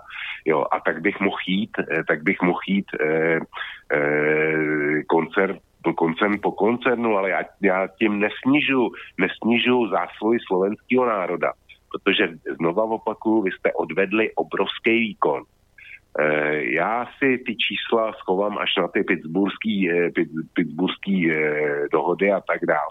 Ale aby jsme, se, aby jsme se začali bavit, jestli to, co v těch protokolech a v těch dohodách bylo, jestli bylo vůbec k naplnění. A, a uvidíme, uvidíme, co z toho, co z toho vznikne. Já si nemůžu pomoct, ale slovenský národ, trochu si tvrdit, že kdyby nebylo vzniklo Československo, tak se Slovensko dneska pokud by mělo velký, velký štěstí, tak by bylo v pozici lužických Srbů eh, v Německu. Jo, že, by to byla, eh, že by to byla mm, oblast eh, jistého lidového folkloru, kde by se mluvilo maďarsky. Já jsem o tom pevně přesvědčený. My se, se k těmhle věcem ještě dostaneme. No, dostaneme. Říkám, ty, no. říkám teďko, jsem, teďko jsem určitě naštval spoustu slovenských posluchačů, ale tím, co jsem řekl, ale já nemám, nemám žádný úmysl vám vás eh, prudit a, a dostávat pod nějaký tlak. Eh, nic takového. Znova opakuju, předvedli jste, využili jste tu šanci, která přišla v roce 18. Využili jste naprosto úžasným způsobem. No, Neznám druhý takový uh, národ v Evropě. Dostaneme sa aj k tomu, že, že ako by sme boli dopadli, lebo mám tu zaujímavú štatistiku, ale ešte predtým dáme poslucháčovi priestor na telefónnej linke. Dobrý večer. No, dobrý večer, ještě jednou tady z Brna. Eh, Vlchu, já mám dotaz ohledně těch čísel. V podstatě se to moc ani netýká eh, Slovenské republiky, ale ne, nemůžu se nikdy dopátrat čísla, jaký byly náklady na výstavbu pevností eh, za první republiky. Jestli je to známe někdy to číslo, nemůžu to nikde dohledat. Ty moc za odpověď, nasle. Ďakujeme pekne. No. No tak tohle se dohledat já mám dobrou, dobrou a špatnou zprávu. Nejdřív tu dobrou. Dohledat se to dá, ale já to teď momentálně taky Dobre. No, to, čo si hovoril, že podľa teba, keby nebola vznikla Československá republika, tak e, my by sme boli na tom dnes proste zle.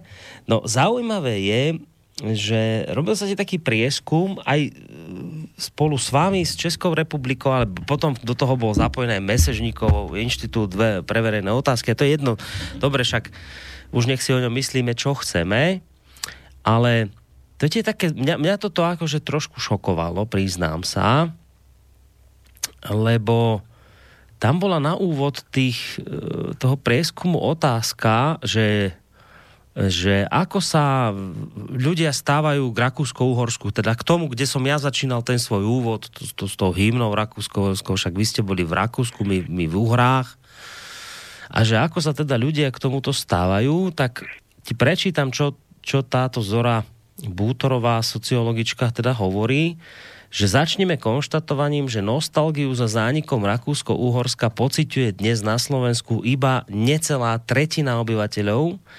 Takmer polovica sa naopak myslí, že rozbitie monarchie nebolo chybou. Zvyšná štvrtina zrejme pokladá túto otázku za natoľko pase, že na ňu nemá názor. Uh, čiže že my vlastne uh, my sme sa akoby dostali do bodu, že my ani teda nevieme, že či bolo správne nakoniec to rozbitie Rakúsko-Uhorska, že ja by som tak čakal normálne, za normálne okolnosti, že keď sa na toto e, teda nás opýtajú, zvlášť preto, lebo my sme sa všetci na Slovensku v školách učili o, o období maďarizácie za Rakúsko-Uhorska a, a potlačania našich národných ambícií a, a pomaďarčovania a takýchto vecí, však to nám proste do hlavy byli vždy, že ako sa Slovákovi v podstate za toho Rakúska Uhorsko proste ťažko žilo. No teraz príde nejaký prieskum, že ako teda vnívate to to Rakúsko-Uhorsko a my teraz zistujeme, že vlastne no, niektorí ľudia, teda dosť veľká skupina ľudí hovorí, že však to asi bolo aj niečo správne a že hádam by sa to ani nemuselo rozbíjať. Tak toto je proste pre mňa neuveriteľné prekvapenie. Fakt. To, to som nečakal. Ja som čakal, že tu budú jednoznačné odpovede, že to bolo samozrejme pre nás Slovákov niečo zlé, niečo, čo nám proste nepomáhalo, práve naopak naše e, národno oslovacie ambície a neviem čo to proste e, likvidovalo, tak, tak tam by som očakával takúto jednoznačnú odpoveď. A predstav si, že my sa dozvedáme, že, že nie, iba necelá tretina obyvateľov Slovenska uh, počkaj, že nostalgiu za zánikom Rakúsko-Uhorska pociťuje dnes na Slovensku necelá tretina obyvateľov Slovenska. Nostalgiu za zánikom Rakúsko-Uhorska zvláštne zistenie, nie? Ne, Borisku, viděl jsi dneska kosu? Uh, a dneska asi nie. Dneska som u teba nebol, lebo som... Tak, tak, tak, tak si to ještě otevři, protože já tam mám, já tam mám grafy. E, u nás byl podobný průzkum a dopadlo to v zásadě, v zásadě stejně. Ta otázka nezněla, nezněla tak, jako u vás na Slovensku. U nás zněla, kdyby se monarchie nerozpadla, měli bychom se lépe nebo stejně. Jo což, což není to tež. Uh-huh. Ale eh, 33% lidí říká, že kdyby se monarchie nerozpadla, tak bychom se měli lépe. To je stejný jako u vás. Eh, já jsem z toho eh, byl perplex, podobně jako ty. U vás to umím vysvětlit a u nás to, u nás to vysvětlit možná taky umím, ale u vás je to lehčí. Zeptám se tě, Eh, jaký podíl eh, na celkovém počtu obyvatelstva v procentech má maďarská populace? Ne, to ti neviem povedať, ako to vychádza, ale vo voľbách dostávajú približne vždy 10% hlasov. Zhruba. Ale koľko to ľudí, no ako a... percentuálne neviem povedať, ale 10% hlasov voličov vedia vždy tak stabilne dostať vo voľbách. Jo. E, tak, e, takže tady máš, tady máš 10% těch, těch z té jedné třetiny, máš tady, máš tady 10% nebo tu jednu třetinu z té jedné třetiny, uh-huh. u který je to jasně, jasný, pochopitelný a zdůvodněný. Kdyby bylo zůstalo Rakousko-Uhersko pohromadě a vy součástí Uherska, no tak samozřejmě Maďar byl Maďar, kdyby, kdyby žili ve svém státě. Jo? Čili to je logický. Ten zbytek, ten zbytek to bude něco podobného jako těch mých celých 33% který tvrdí, že bychom se za Rakouska měli líp. ty prostě vidí to, že v Rakousku je vyšší životní úroveň.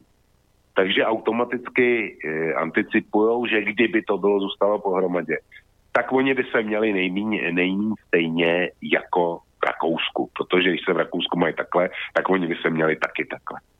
Hluboký omyl. To by, to by bylo nefungovalo a, a to, to z mnoha důvodů. U nás, když eh, byl potom eh, byl ten program eh, nebo to dotazování eh, pokračovalo, tak eh, tam eh, ještě byla podotázka, ten graf jsem teda ne, nedal, a je to škoda, že jsem ho nedal, to jsem ho měl, eh, kde, byly, eh, kde to bylo doplněné o to, že bychom se měli stejně nebo lépe, ale mluvili bychom úplně jinou řečí. A to, eh, to řekla naprostá většina.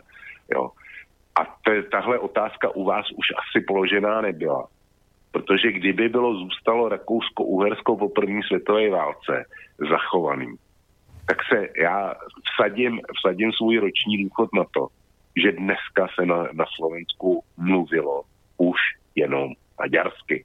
Samozřejmě s výjimkou, e, proto říkám, že byste na tom byli jako lužický srbové v Německu. Prostě tam jsou malý místní komunity, které udržují pořád jazyk a zvyky, ale jsou v podstatě předváděný turistům jako folklor, folklorní e, vzácnost. Jo. Hmm. A u vás ta maďarizace, ta byla, e, ta byla v roce 1914 naprosto úžasná. Jak říkám, já si ty čísla, já jich pár mám a šetřím si je, aby jsme, aby jsme věděli. A šetřím si je na to, až po mně někdo vyrazí, vyrazí s tím Pittsburghem, Clevelandem a, a Washingtonem. No. Aby bylo jasný, co, co, co bylo možné a co, co možný nebylo. Takže e, z, toho, z toho průzkumu nebuď překvapený.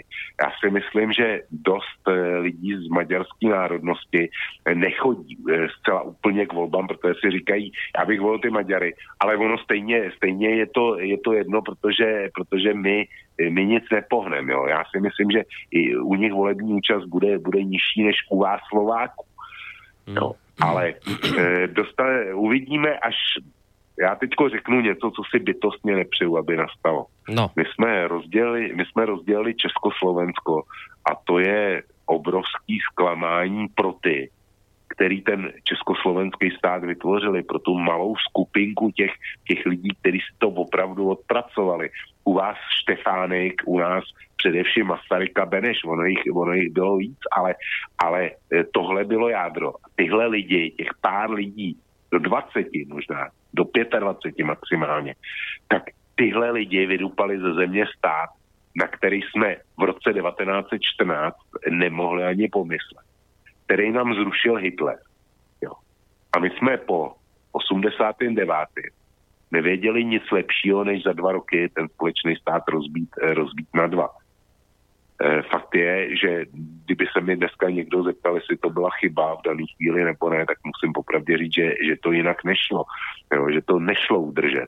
E, jak jsme si to přáli, většina z nás, u vás i u nás jsme si to přáli, aby to vydrželo, tak to prostě nemělo naději na přežití. A e, dneska ty dva státy jsou, jsou k sobě přátelský a doufejme, že to, že to vydrží na větší časy. A e, je to dobře, protože žádný dva státy v Evropě prostě k sobě nemají blíž než, než tyhle ty dva. Ale, je tu jedno velký ale. E, někdo může říct, no vidíš, ten, ten, projekt, ten byl, ten, ten byl úspěšný 27 let. Já na to odpovídám, ano, byl úspěšný.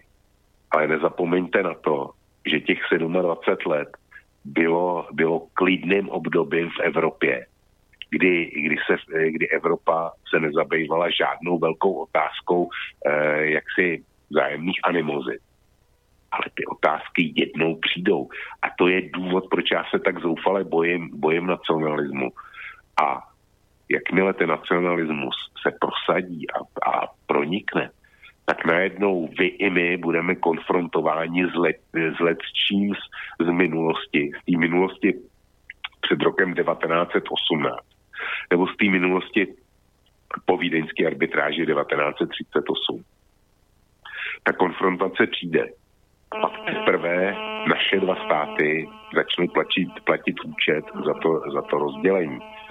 my jsme se rozdělili v době, kdy nám nic nehrozilo, kdy, kdy prostě e, obzor byl jas, krásný, bez mráčku slunečný a ty mrky zákonitě v dějinách vždycky přišly a přijdou. A pak teprve uvidíme, za co stojí ty naše dva maličký státy. No, e, mne sa tu mailové otázky a názory, aj preto, lebo sme ľudí k tomu vyzvali, našťastie naozaj veľmi pekne množia, takže o malú chvíľu k, nimi do, k ním prídem, ale keď už teda zaznievala zo strany poslucháča tá kritika, tak to, čo nebolo povedané a čo sa asi tlačí na perie, a teraz si pomôžem, teda aby to nevyzeralo, že, že Slovák kritizuje, tak poviem just teraz pre zmenu to, čo, to, čo kritizuje Čech, na tom, čo sa dialo v minulosti. No, aj, keď, aj keď teda, no už keď ti poviem meno Iži, tak sa asi chytíš hneď za hlavu.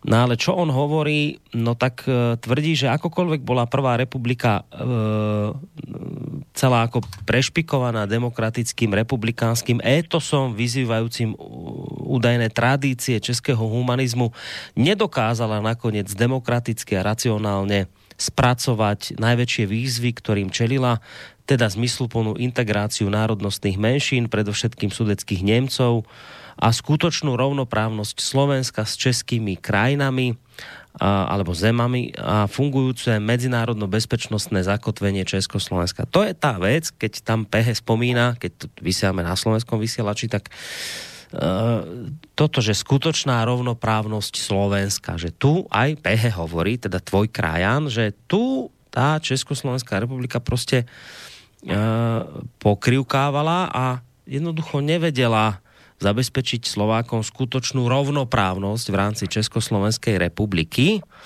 A to je vlastne to, čo dnes aj Slováci na tom kritizujú a prečo sa k tejto republike nevedia, nevedia prihlásiť tak ako, ako občania Českej republiky.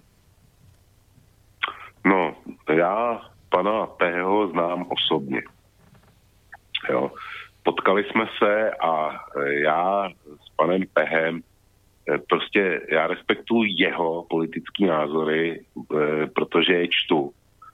A patří pro mě do skupiny lidí, s kterými posledních, já nevím, 8 let bytostně nesouhlasím, nicméně stojíme za to, aby ho četl.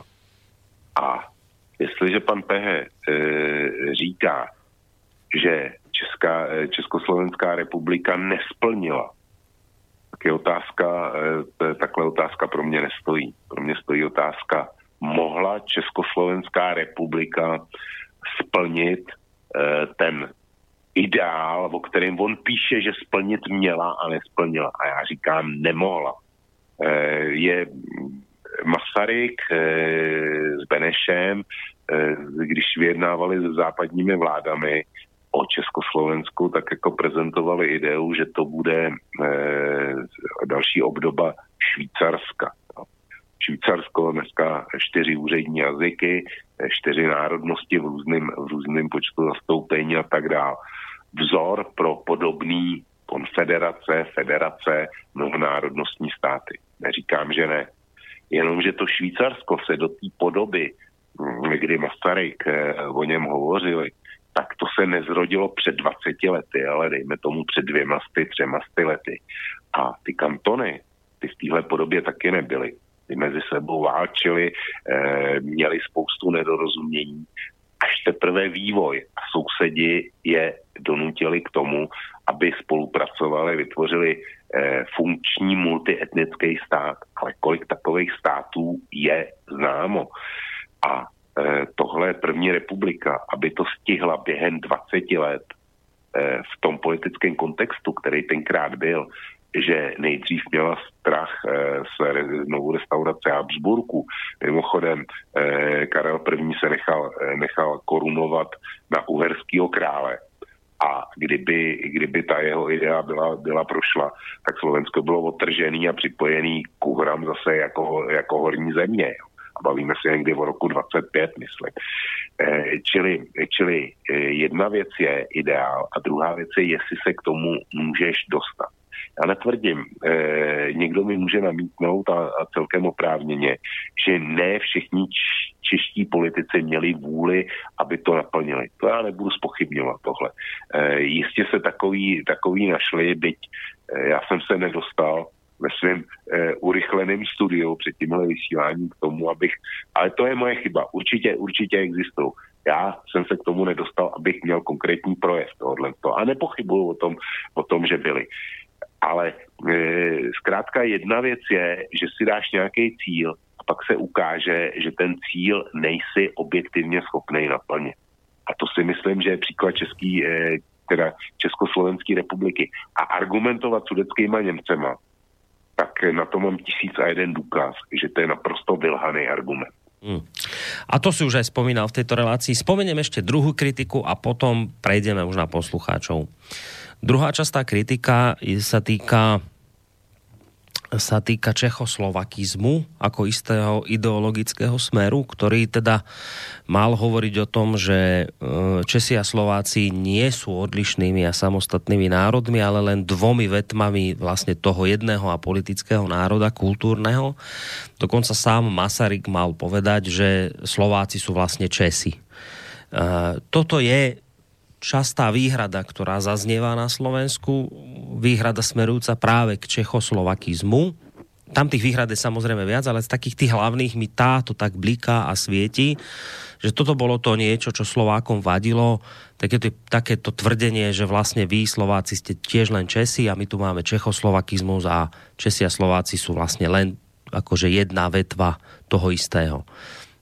Toto je vec, ktorá tu podľa mňa mnohých ľudí trápi. No, já jsem, i tohle jsem čekal, takže na to jsem, na to jsem připravený. A Borisku, eh, když o tomhle mluvíme, tak se musíme vrátit do roku 1840, což je teda poměrně daleko, že jo. Ty budeš vědět, že v té době Štůr s Hurbanem starším eh, zkrátka provedli odluku eh, slovenského jazyka od českého jazyka. A koncipovali slovenský jazyk jako naprosto samostatnou záležitost. Samozřejmě, že pro Slováky je to dneska eh, naprosto správně. Nicméně v té době ne všichni Slováci, významní Slováci té doby, eh, s tím byli srozuměni. Například Slovák, který je významný i u nás v Čechách a vždycky byl, konkrétně F.J. Kolár, ten s tím velmi nesouhlasil a byl velmi nespokojen a velmi proti tomu argumentoval. Z naší strany například František Palacký a, a Karel Havlíček Borovský, což byla super elita e, českého národa tehdy. Ty velmi proti tomu protestovali a říkali, je to umělý oddělení, vy oslabujete vás i nás. A e, prostě Urbán e, ve Štúrem se nechali přesvědčit a jeli si, jak říkají, po svým prkně.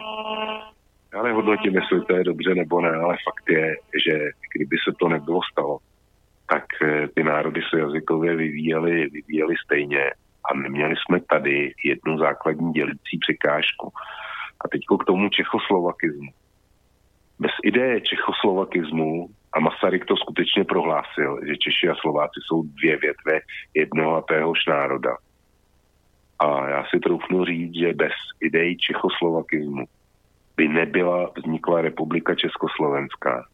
Nebylo by došlo k uh, odloučení Slovenska od Uher. A uh, prostě nebyli byste, dneska byste nebyli. Jo. Ta idea byla naprosto správná.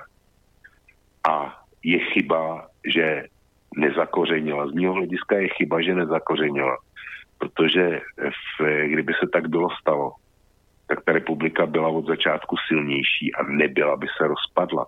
Ono je vždycky snadný útočit, eh, vzít národnostní kartu a hrát s ní proti, proti někomu. Viděli jsme to v minulosti xkrát a vidíme to, eh, vidíme to i dneska. A eh, pouze naše politické sympatie k někomu a k něčemu říkají, eh, jestli se nám to zrovna ten, ta národnostní karta její užití líbí nebo nelíbí. Eh, klasický příklad Kosovo versus Katalánsko. Kataláncům to přejeme, eh, Kosovu to nepřejeme. Z mnoha dobrých důvodů. Já, si, já neříkám, co z toho je dobře a co z toho dobře, ne, dobře není. Stejně, stejně, je to, stejně je to ve slovenské. A rozbíjet nebo říkat, eh, první republika byla špatná a není, nebyl to náš stát, protože prosazoval idei čechoslovakismu, tak to mi přijde nezrovna dobrý nebo vhodný. Protože ne, nebýt této ideje, tak nebylo Československo, dneska nebyla samostatná Slovenská republika, nebylo, nebylo nic. A mimochodem, Čechoslovakismus, to, byl, to byla jediná možnost, jak eh, přemluvit vítězný mocnosti, aby ob, obnovili ty státní celky v těch hranicích, co jsme, co jsme měli. Protože kdyby, eh, kdyby nebyla idea čechoslovakismu, tak nebylo Čechů a Slováků za eh, skoro 9 milionů a proti ním, proti ním milion Maďarů tenkrát a e, 3 miliony něco, něco sudeckých Němců.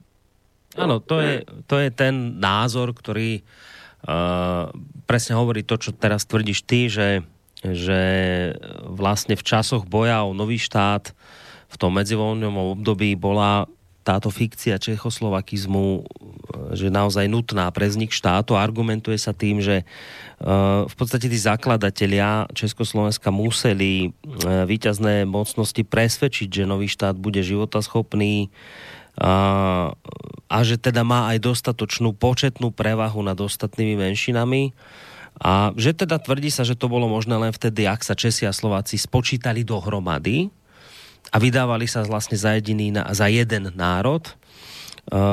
Čiže vlastne sa tak tvrdí, že teda bez tu, tu, práve tohto čechoslovakizmu, ktorý na Slovensku mnohým vadí, by vlastne Československo nemohlo ani vzniknúť. A tam vlastne pra, pra, práve pre tie počty, že to bolo jednoducho dôležité. Tak mám pocit, že ty si vlastne hovoril teraz niečo podobné, že, že toto bolo vlastne z tohto hľadiska dôležité. No. Ja som ale... No, ten stát, nemohl, nemohl vzniknout v Borisku, ale oni tam byly ještě jiný důvody a e, ten tlak proti čechoslovakismu, ten, e, ten, přišel, ten přišel od Hlinky a dalších, eh, dalších protagonistů ludové strany a té druhé strany, které, který utvořili tu autonomistickou koalici, o, o který ty jsi, ty jsi mluvil. A e, ptejme se, proč, proč z jejich strany najednou najednou došlo k tomu, k tomu těžkému se vymezování oproti čechoslovakismu. E, nebylo to náhodou proto, že se, e, že se cítili jaksi znevýhodněni co do, do politických úřadů, co, co do podílu na moci. Oni sami osobně? Nebylo to náhodou z tohohle, z tohohle důvodu a proto ten Čechoslovakismus byl najednou špatný, protože to byl snadný terč, kdy se říkalo Slovákům, jo, my bychom si žili, žili daleko líp, kdyby jsme se zbavili, zbavili těch Čechů ale my se k tomu, k tomuhle se ještě určitě dostaneme. Mm. Tak říkám, Dostaneme, číslo. ale ideme teraz na poslucháčské otázky a názory. Keďže sme poslucháčov vyzvali, tak poďme na to. Láco, dobrý večer od rozdelenia štátu. V deň výročia vzniku spoločného štátu prežívam silnú traumu. Tá trauma spočíva v tom, že rozdelenie štátu sa udialo bez priamého súhlasu občanov tohto štátu. Táto skutočnosť nebola žiadnou formalitou, ktorá nezostala bez následkov. Politici si mali možnosť overiť, že za svojich voličov môžu robiť, že zo svojich voličov môžu robiť čokoľvek a všetko im prejde. Vlk dnes si práve o tom v predchádzajúcej relácii hovoril, ako ťa predstavitelia strany, ktorej si dal hlas podrazili. Na slovenskej strane je toho o mnoho viac, napísal Laco. No, já s Locem, já s Locem nesouhlasím. Občané, občané nedostali možnost se vyjádřit. Občané by byli docela určitě v referendu na obou dvou stranách. Nějakou větší nebo menší většinou si odhlasovali dál společný stát. Nicméně ten stát by nebyl funkční. Já jsem o tom pevně přesvědčený. To prostě nešlo. Ďalší mail, poznámka k 28.10. Akožto státnímu svátku a první vlkovie viete, odpoledne sem poslouchal seminář Institutu Václava Klauze, kde mimo iné vystoupil i Aleksandr Vondra, ktorý řekl zajímavou věc, jako Česi bychom neměli slavit 28. říjen, protože to je oslava něčeho, co už vlastně neexistuje. Měli bychom slavit buď to dátum 1.1 ako Slovensko, nebo 28. září na den svatého Václava. To sú dátumy skutečného vzniku niečoho, co trvá dodnes. V debate to bylo podloženo zaujímavými souvislostmi, ktoré stojí za úvahu. Ja zdvihnem telefón, ale poď ešte, Vlčko, odpovedať na tento mail, ak chceš, a potom si dáme poslucháča, ktorý počká, hádam na linke. No, samozřejmě chci reagovat. Eh, S Alexandrem Vondrou nesouhlasím ve spoustě věcí a v tomhle samozřejmě taky ne. 28. říjen znamenalo obnovení české státnosti. Že, že to byla československá státnost, to je, to je vznik československé státnosti, to je něco navíc. A 28. září, teda september, to je pro mě datum Mnichovský zrady, především. Tak. Tak, poslucháč na linke, dobrý večer. Dobrý večer, Peter z Košic. Uh, ja by som chcel vlastne reagovať na tú tému Československý národ alebo dva národy. Uh, dejepise nás stále učili, že boli takéto názorové skupiny. Jedni boli Čechoslovakisti, druhí boli, poďme v Čechách viac a teraz, že ako keby to bola nejaká kríva voči Slovákom. No ale musím vytknúť týmto ľuďom, ktorí toto hovorili, že v podstate nikdy neuviedli presne ten dôležitý argument iných národnostných menšín. Hej. To znamená, že to bolo pragmatické. Poviem, podľa mňa nebolo to pravdivé, ale bolo to v tej dobe veľmi pragmatické. Zvlášť voči tým sudeckým Nemcom. Takže a potom, keď sa povie, že vlastne u nás bolo tých 3 milióny sudeckých Nemcov plus milión, možno aj viac Maďarov, tak tá téma vyznieva úplne inak. Samozrejme, hej, čiže politicky to bolo pragmatické, dá sa to pochopiť. Dokonca aj tá čechoslovakistická argumentácia, aj keby s ňou človek nesúhlasil ako s faktom, hej. A teraz k tomu faktu a k tomu jazyku, no myslím si, že tie, na, tie, tie jazyky majú dosť ďaleko od seba, aj keď je pravda, že v roku 1840 to mohlo byť inak, ale nemyslím si. Ale národ nedefinuje iba jazyk, ale aj história. A na jednej strane samozrejme tvrdím, že Česi a Slováci majú k sebe neskutočne blízko, ale na druhej strane je tu fakt, že mali celé stáročia, keď prežívali úplne inú históriu. A aj to vlastne formovalo, formovalo tie dve skupiny ako, v istom zmysle, viac samostatné národy. A ďalej súhlasím s tým, že naozaj tá maďarizácia po tých 1870 a tak ďalej až do konca prvej svetovej vojny bola teda dosť drastická a naozaj akože by to skončilo dosť zle, keby sme zostali súčasťou monarchie. Ďakujem. Zatiaľ. Ďakujeme veľmi pekne za telefonát. Majte sa do počutia. A keď niekto chce ďalší telefonovať 048 381 0101, mail je studiozavináč slobodnyvysielac.sk alebo vidím, že mnoho mailov chodí aj tou formou, že nám píšete cez internetovú, internetovú stránku zelené tlačítko otázka do štúdia. No Vlčko, pod na telefonát poslucháča, ak teda cítiš potrebu reagovať, alebo môžeme ísť hneď na mail. Já s ním, já s posluchačem zdravím Petra z Košic, protože to je taky náš pravidelný respondent, takže jsem ho rád slyšel a e, v podstatě s ním souhlasím téměř ve všem. E, s, jednou, e, s jednou maličkou drobností. Borisku, slyšel jsi někdy slovo bulačina? Bula, bulačina? Bulačina? Ne. Mm-hmm. Mm-mm, to nevím, čo je. No, tak, t- tak se označuje nářečí tady u nás na Chodsku. Jo.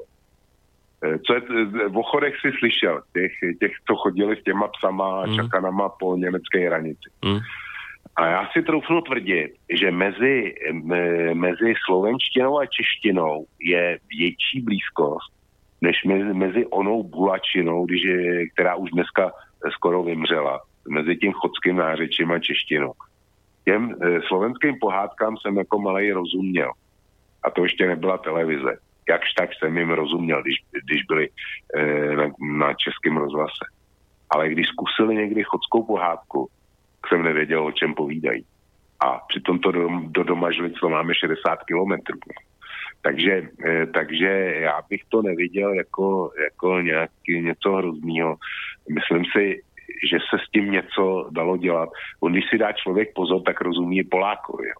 E, jak vy, tak, e, tak my jim nějak, nějak rozumíme, když, když prostě ten Polák mluví, tak si domyslíš, co, co ti asi říká.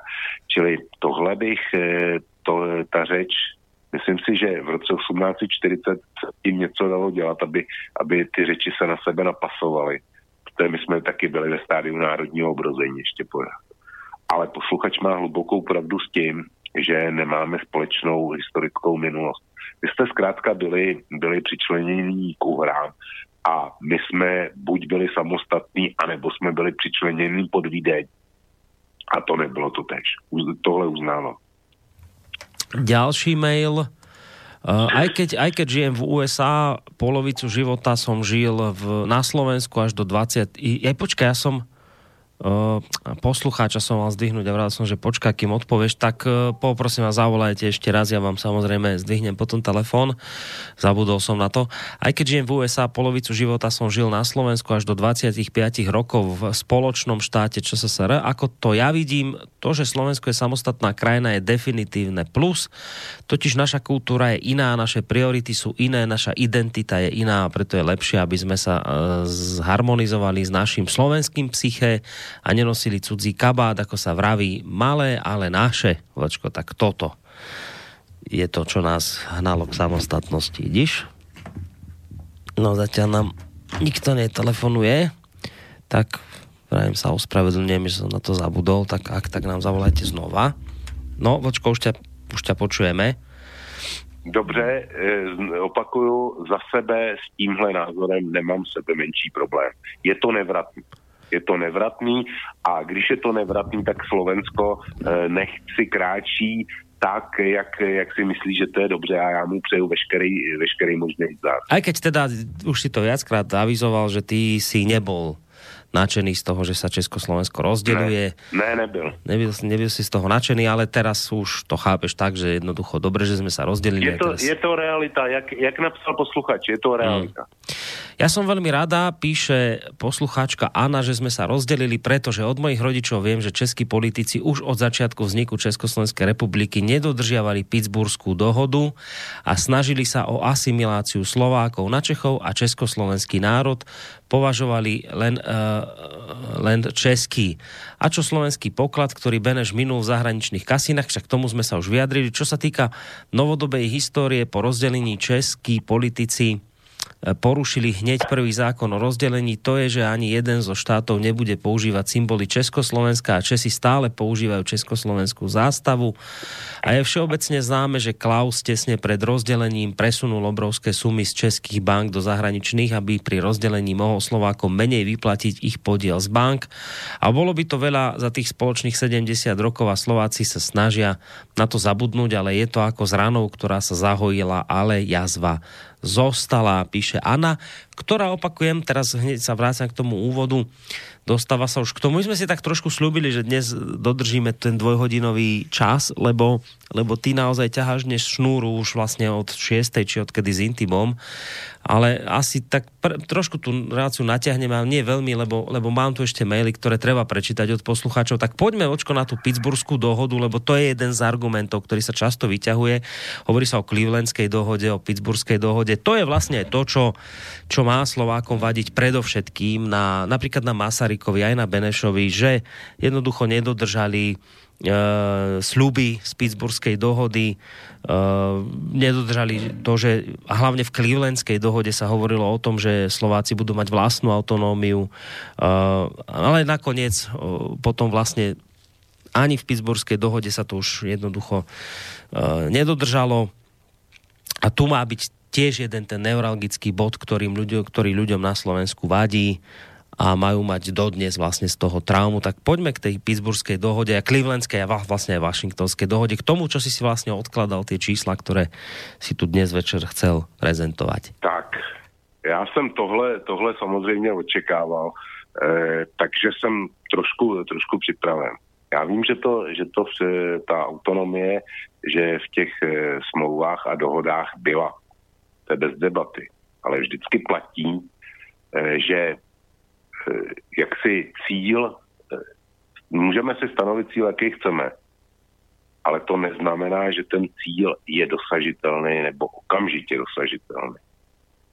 A pojďme se pobavit, v jakém stavu, eh, takhle, ty eh, dohody z Pittsburghu a z Clevelandu, eh, ty byly učiněny mezi eh, Masarykem a e, americkými Slováky. Američtí Slováci Eh, to byla docela speciální záležitost. To byli, to byli Slováci, kteří se vydali, vydali do nového světa a kteří nechtěli žít na eh, zaostalém Slovensku.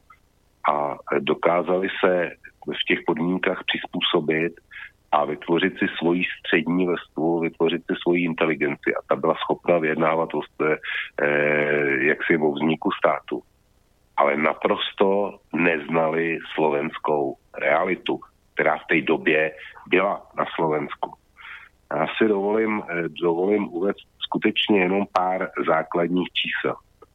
Takže Borísku, v roce 1910 bylo na Slovensku celkem, na území dnešního Slovenska celkem 3862 obecných škol. Pamatujme si, že tam byly necelý 4000 obecných škol na území Slovenska.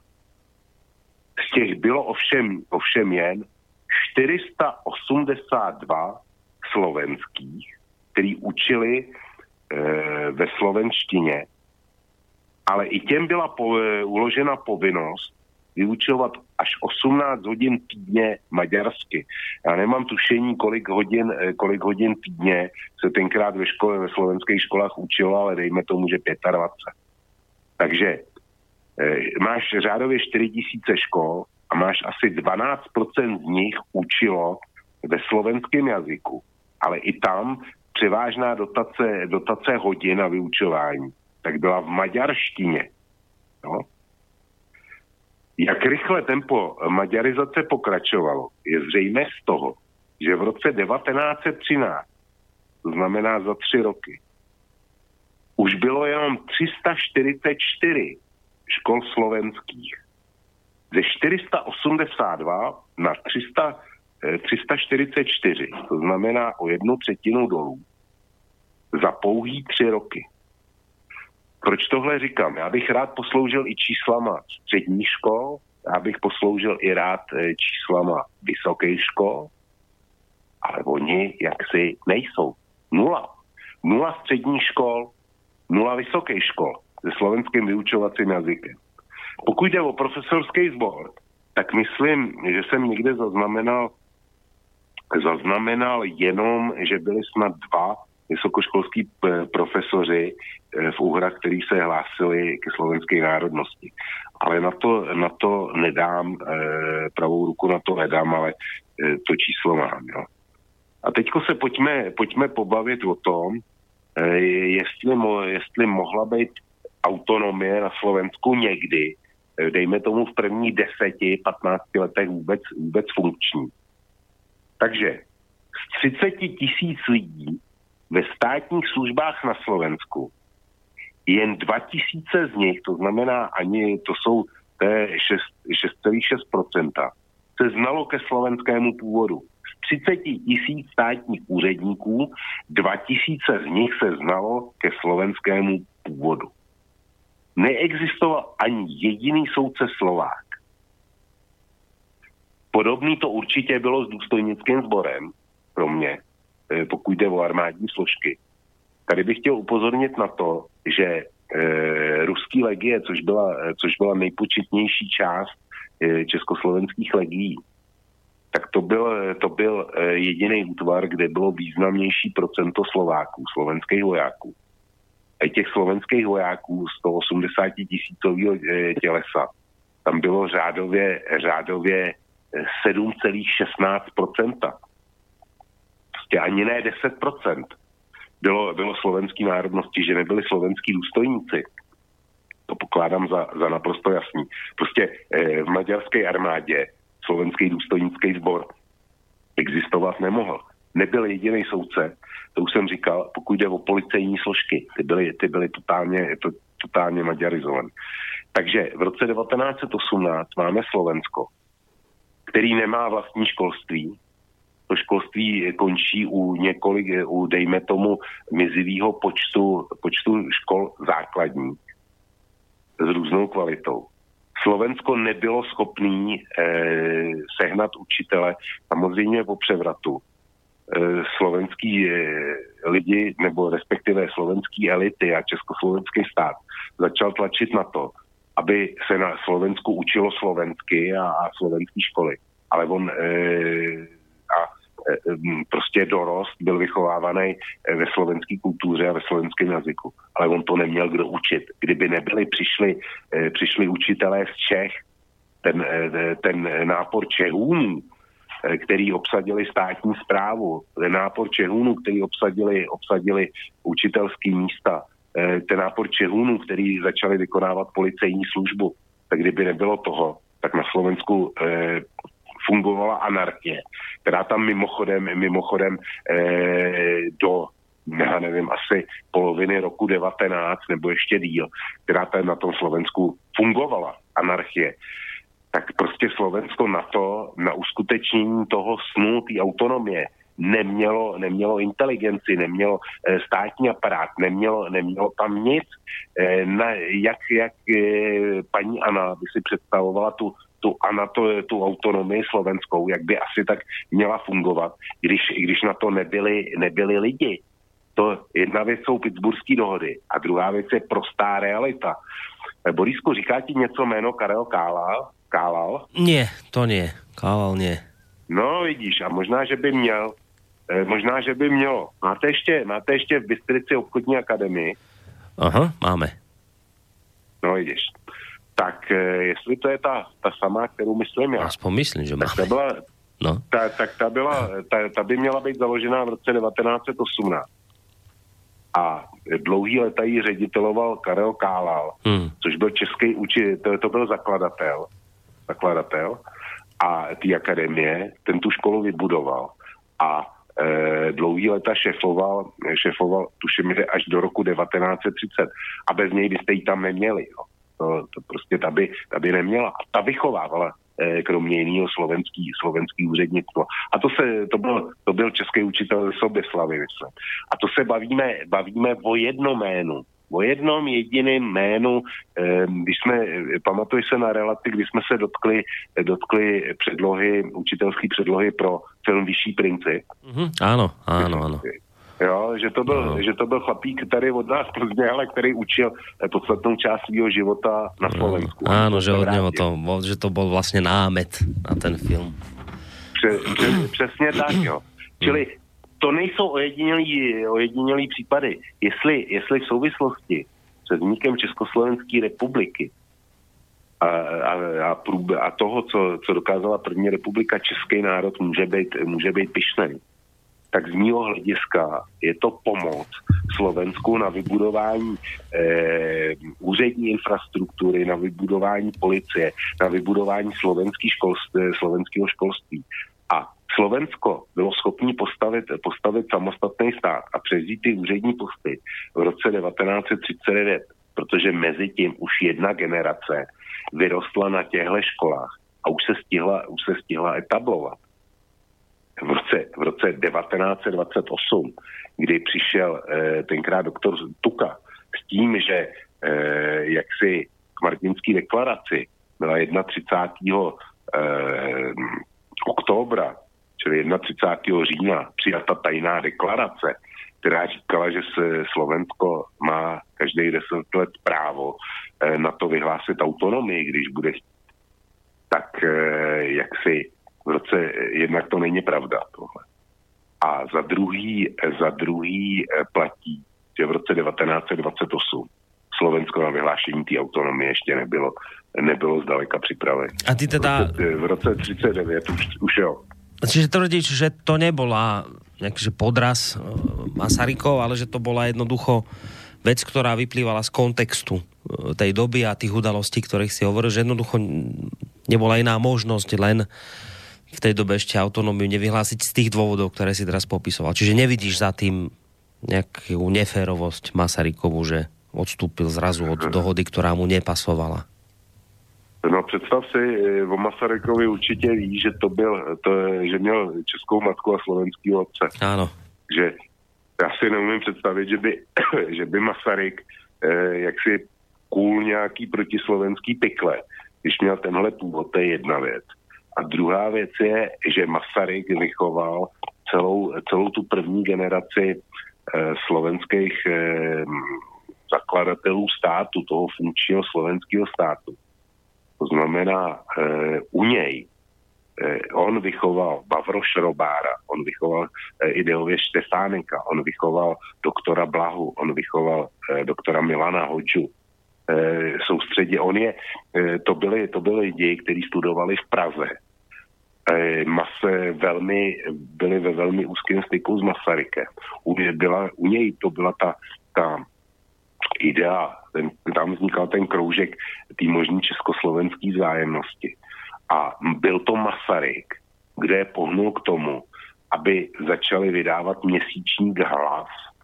Proto, proto taky se všem těmhle pánům, těm otcům, zakladatelům Slovenské republiky, tak se, tak se říkalo hlasisti. Jenomže tyhle hlasisti naráželi na odpor tradičních slovenských národovců, jako byl Hurban mladší, konkrétně teda Hurban Vajanský. Jo. Ten, je, ten je bytostně nesnášel. A nakonec byli v konfrontaci samozřejmě i s Andrejem Hlinkou a, a s Jurigou a já nevím s kým, s kým vším. Já zase tak kovaný ve vašich, ve vašich reálích tehdejší doby nejsem, eh, abych, abych to sypal, sypal z rukávu jednoho za druhý. A hm, to byly, to, to prostě byly byli samozřejmě v konfliktu, protože Urban Vajanský to byl takový ten estet, který si seděl v nějaký slonovinové věži, ale praktickou politiku neprovozoval. On, eh, on prostě se o toho odděloval a on razil eh, teorii pasivity totální pasivity eh, eh, Sloven, Slovensko nebo slovenské strany tu pasivitu pod jeho vedením představili do toho, že ne, nekandidovali ani do uherského, do uherského sněmu tím přišli, přišla až ta generace eh, Vavroše Robára a najednou, najednou z ničeho nic mělo Slovensko sedm poslanců eh, v eh, maďarském sněmu. Zoufale málo, ne, nezmohli nic, ale byla to, byla to pravda.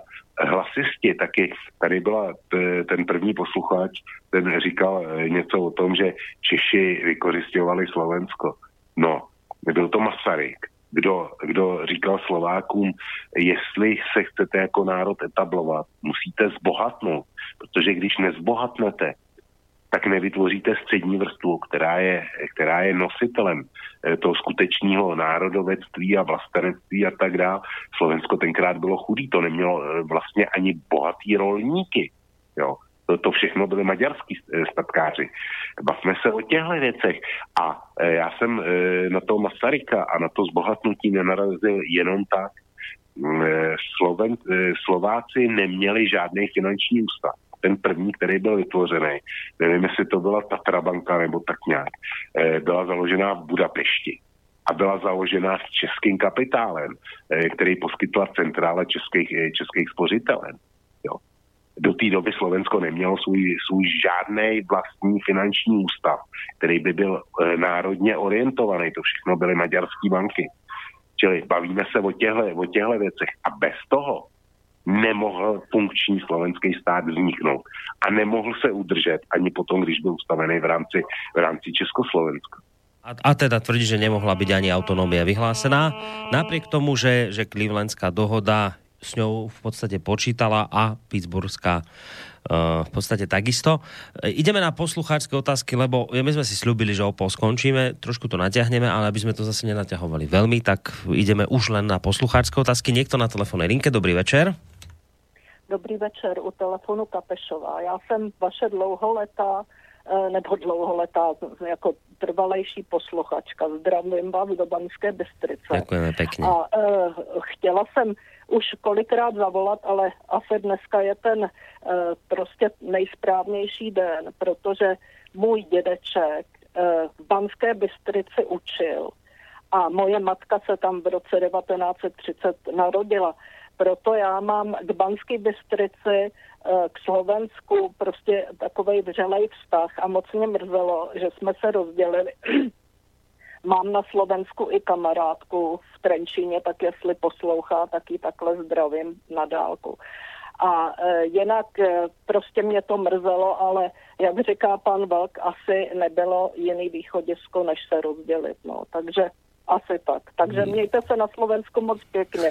Byla jsem to jako, jako malý dítě nebo malý někdy v 10-15 letech ještě a od té doby jsem v Banské Bystrici nebyla, ale říkám, mám k Slovensku takovejhle vřelej vztah. No, a děkuji. za ty re, relace, protože opravdu je to pro mě velký přínos poslouchat vás i Vlka. Člověk si utříbí názory a tak. Tak jo, takže... No ďakujeme veľmi pekne, že ste sa... štěstí na Slovensku. že ste sa teda nakoniec odvážili nám zatelefonovať, tak aj pri tejto téme majte sa pekne do počutia. Fakt ma to teší, že práve pri tejto téme ste sa rozhodli prelomiť to močanie vaše telefonické. Takže takýto milý milý telefonát nám tu zaznel a ja hneď teda pridám aj, aj mail, aby sa nám toho, toho trošku minulo. Uh, píše nám teraz pre zmenu poslucháč z Moravy, názor Moraváka k rozdelení republiky. Toho Moraváka píši schválne pro, porozumení, po, pro porozumnení názoru. Morava je totiž uprostred medzi Slovenskem a Českem. Mentalitu Slováku poznám veľmi dobre, mám odkroucené dva roky vojny v Bratislave a rok montáže na Slovnaftu. Rozdelení republiky bylo nešťastné. Chceli bychom, jak Slováci, tak i Česi se mít ako Nemci nebo Švýcaři. Jenže největší problém je, že tyto země mají úplně jiný systém řízení štátu a po po sametu nebyla politická vůle tento systém přenést na půdu Československa. Měla vzniknout spolková země Čechů, Moraváků a Slováků a každá táto spolková země měla mít svoji vládu, jenže rozpad naší země vyhovoval i korporátnímu fašizmu, který nám tu dnes v obou zemích vládne. Krásny večer všem, pravi, pravidelný posluchač Pavel z Veľkých Losin. Ďakujeme veľmi pekne za tento názor. Tak, Vočko, môžeš teraz prípadne aj na poslucháčku reagovať aj na tento mail, ak chceš? se reaguje snadno. E, čili její rodina je přímo svázaná s tím, co, se, co jsem říkal. Jsem rád, že zavolala mm. a jsem rád, že nás poslouchá, že je nám jedna. Um, pokud jde o posluchače z Velkých Losin, který se ozval teď, k já s tím zemským zřízením, ať se na mě nezlobí, nesouhlasím, e, dělení se Slovenskem mi stačilo, um, nebo neskoušejme něco podobného ještě jednou u nás, u nás v českých zemí. E, já už jsem přemýšlel o tom, jak jsem to tady několikrát říkal. A teď e, už jako možná o tom mi napíšu článek, kdy, kdy zkusím, vyhlá, zkusím vyhlásit svobodnou republiku Plzeňsku. Vidíme, co na to kdo, kdo řekne. No, my no když se spojíme s tím chodským královstvím, jo, tak, tak budeme naprosto soběstační a, a bude to dokonalá země. Niečo nám tu ruší, nejaký telefón. Dobre, poďme na mail. Narodil som sa v, Česku, v Československu. Uh, bol som hrdý Slovák a pre zahraničných priateľov Čechoslovák. Miloval som našu spoločnú československú hymnu, aj keď vlastne dve. Bol som vychovaný k láske, k vlasti, doma aj v škole, chodeval som na služobky po českých vagónkach a nikdy som nepostrehol nejaký náznak nepriateľstva alebo pohrdania zo strany Čechov a už vôbec nie Moravanov. Nechcel som si pripustiť rozdelenie republiky, keď ma na to upozorňovali kolegovia z Moravy. Bral som to ako vec záujmových skupín na rozkradnutie štátneho majetku. Zmieril som sa s tým, lebo nič netrvá väčšine, ale bral som to aj beriem ako prehru, pretože spoločne sme boli silnejší a spory medzi sebou sme mohli riešiť politicky. Teraz je síce všetko inak a je možné, že nás oba národy rozpustia v EÚ ako v kyseline. Mrzí ma výchova mládeže k svetoobčanstvu, ktorá je síce, ktoré je síce lákavé, ale plné chaosu. No, tak toto nám napísal Vočko uh, poslucháč Vládo. Ja možno skúsim k tomuto práve takú otázku, že no tak aj ty si spomínal, že keď prídu krízové časy, tak sa ukáže, či to bolo správne rozhodnutie sa rozdeliť, že či nám vtedy nebude keď sa bude chlieb lámať, či vtedy ne, nezaplačeme horko za tým, čo sme tu spravili. No ale čo nebolo, môže byť, že však keď prídu zlé časy, tak je možné, že sa znova spojíme, dokonca sa tu teraz naznačujú také nejaké veci ohľadom V4 a už sa naznačuje, že však veď, ale čo V4, však veď my máme tu ten projekt minulý Rakúsko-Uhorska, zoberieme ešte Slovincov, tam sever Talianska vymyslíme a, a urobíme niečo, čo tu bolo v minulosti. Čiže čo tým chcem povedať, a tu by iste do tohto vedel vstúpiť už veľa razy spomínaný Emil Páleš, ktorý hovorí, že to je vždy tak, že sa to že sa to tak cyklicky strieda, že národy sa najskôr rozdeľujú na menšie celky a potom zase príde taká nálada, že sa národy začnú do tých väčších celkov naspäť spájať. Čiže či, či, či nám nehrozí to, že či už pod vplyvom nejakých vonkajších okolností, ktoré nás postretnú, alebo len vplyvom nejakej nálady, ktorá na nás dopadne, jednoducho zase príde taká chuť sa spájať do, veľkých, do väčších celkov a to, čo sme sa doteraz rozdeľovali, že budeme mať presne opačný, opačnú chuť. Že či takéto niečo sa nemôže podľa teba v dohľadnej dobe udiať? Je to úplne vylúčené? Pro mě, pro mě to je sci-fi, Borisku. Nej? Hmm. Já si neumím, eh, já si neumím představit eh, znovu obnovení Rakouska-Uherska.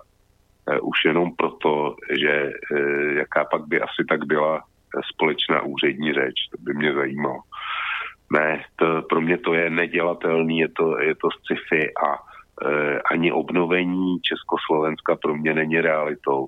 Pr- za prvně spousta lidí by byla proti. Vy jste teda, vy jste teda e, mladá generace.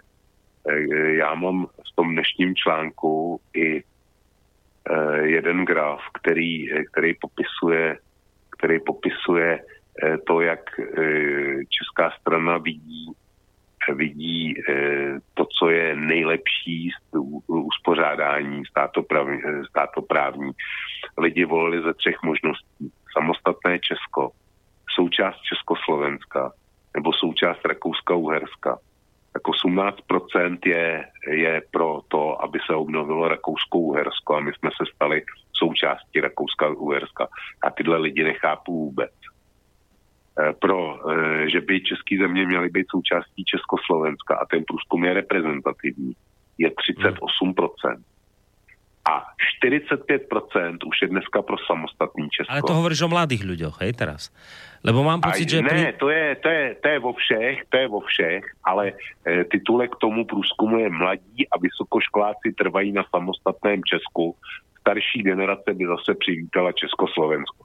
Takže mladší nám tu zůstanou, zcela jistě, v dohledné době my starší e, se odebereme do nicoty, takže já myslím, že to je jasný, že to je jasný. A mimochodem, když už jsme u těch mladých a vzdělaných, jo, to, je, to je věc, na kterou já jsem naprosto alergický, tak ke konci tohoto článku dávám link taky na, eh, na anketu, nikoli v průzkum tentokrát, eh, který prováděla Česká televize před náhodně vybranýma školama vysokýma a středníma, kde testovala znalosti těch mladých a vzdělaných, no, vzdělaných, o tom, co je to 28. říjen a e, testovali celkem 100 kousků a 38 z nich nějak vědělo, co, co vlastně je 28. říjen. A ty ostatní, to znamená těch e, 62%, ty byli totálně mimo. Ty prostě zdrhali před kamerou a, a e, nebyli schopní vůbec, vůbec odpovědět, mm. i, co to na tom znamená. Takže to jsou, to jsou ty mladí vzdělanější. Čiže týmto si vlastne chcel povedať, že nič také ako obnovenie Československa do budúcna ne, ne, nehrozí. Dobre, máme niekoho na telefónnej linke. Dobrý večer. Dobrý večer, prajem. Počujeme sa? Áno, počujeme. Tu je Ondrej Strenčina, ročník 1950. Tak vás tak trošku počúvam a myslím si, že niečo by som k tomu mohol také svoje Celý svoj život vnímam existenciu svojho národa slovenského ako kladnú záležitosť. Sme v Európe potrební. Nemali sme to ľahké. V rámci Rakúsko-Uhorska sme hrdo žili v Uhorsku, spolu budovali sme ho, ale Uhorsko chceli mať Maďari, mať maďarské. Našťastie monarchia vojnou zanikla a inteligentnejší dejatelia v Amerike, ale aj tu u nás, našli riešenie ako ďalej. Myslím, že to riešenie bolo na tú dobu dobré a asi aj jediné možné. Nenaplnilo však emancipačné snahy Slovákov. Nie je to len o rozume, ale aj o cite. My sme asi boli vždy citovejšie založení a vďaka tomu sme prežili ako Slováci. Ktorý národ v Európe prežil bez vlastného štátu? My Slováci. Takže keď bola šanca, usilovali sme sa o ňu. Nevyšlo nám to v spoločnom štáte autonómiou, veď za púhu myšlienku boli zavretí Hlinka, Tuka za prvé Československej republiky. Ďalej boli obesení Tiso aj Clementis. Rozchod bol teda zákonitý a bolo to druhé dobré riešenie našich dvoch národov. A asi aj jediné možné. Históriu, mentalitu, kultúru máme tak trochu odlišnú. Kto to nevidí, je tak trochu mimo. Myslím si, že nás čaká ešte dobrá budúcnosť. Mm. Ďakujeme pekne za telefonát. Ostanete na linke ešte, či... Môžem. Dobre, tak dáme Polčka zareagovať a prípadne, ak ostanete na linke, tak potom ešte môžete niečo sa opýtať, prípadne zareagovať na to, čo povie. Áno. No, Vočko? Já e, s, e, s posluchačem jsme stejně starý. To je první poznámka. Druhá poznámka je, že jeho názor beru za naprosto legitimní.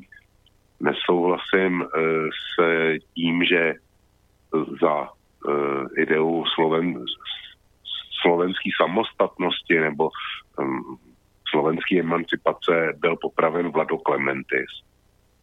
S tím hluboce nesouhlasím.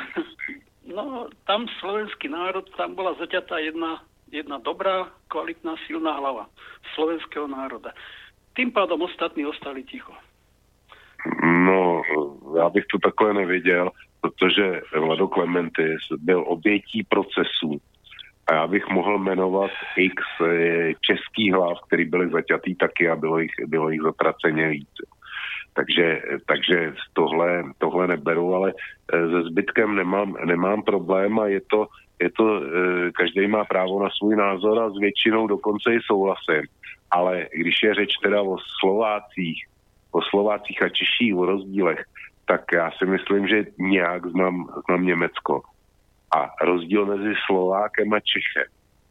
Byť Češi jsou, jsou cejchovaní jako průšáci e, slovanských národů, tak si troufnu tvrdit, že mezi Bavorákem a e, Němcem ze severu, takzvaným Pladeutsch, e, okolí Hamburku a podobně, že je daleko větší. Mentální, kulturní. Akože medzi nimi je a- väčší rozdiel ako medzi Čechmi a Slovákmi, hej? Toto Jo, hm. jo, přesně. Jo, a, a ta, ta citovost, ano, politika, politika není o e, technických věcech, které vyznávám já, a o číslech, ale je taky o citech, nebo především o citech. Jo, souhlasím. Tak geniálna udalosť. Prežili sme bez vlastn- vlastného štátu. Dokázali sme to. Takže Nejste, nejste sami. Užický Srbové zatím taky přežívají bez vlastního státu. A pokud vím... Áno. prosím? Ale oni prežívajú. Korzičani, kor, A my žijeme. Korzičani taky, Korzičani taky, e, Baskové, Baskové totéž. Takže Ale nej, štát a my ho máme. My ho máme. No ano, vy, vy ho máte, vy jste se ho, vy jste se ho domohli. Tohle. Chvala Bohu. Ďakujeme zaň. Dobre, ďakujeme aj my za telefonát. Majte sa pekne do počutia.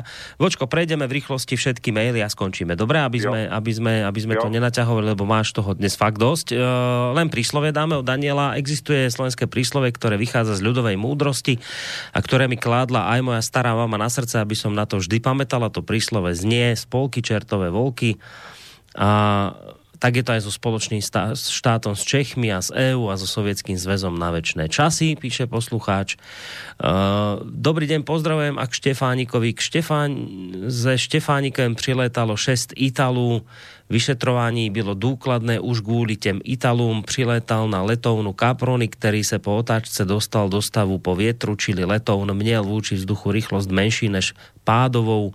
Ostatně Štefánik ani o politickou kariéru nestal poslal i v tom smeru telegram. On byl především astronom a poměrně úspěšný. Predpokladám, že tento mail e, mal byť vlastne akoby na podporu toho, že žiadne zostrelenie zo stred, z českej strany sa v tomto smere nekonalo. E, zoberieme poslucháča na telefónnu linku. Dobrý večer.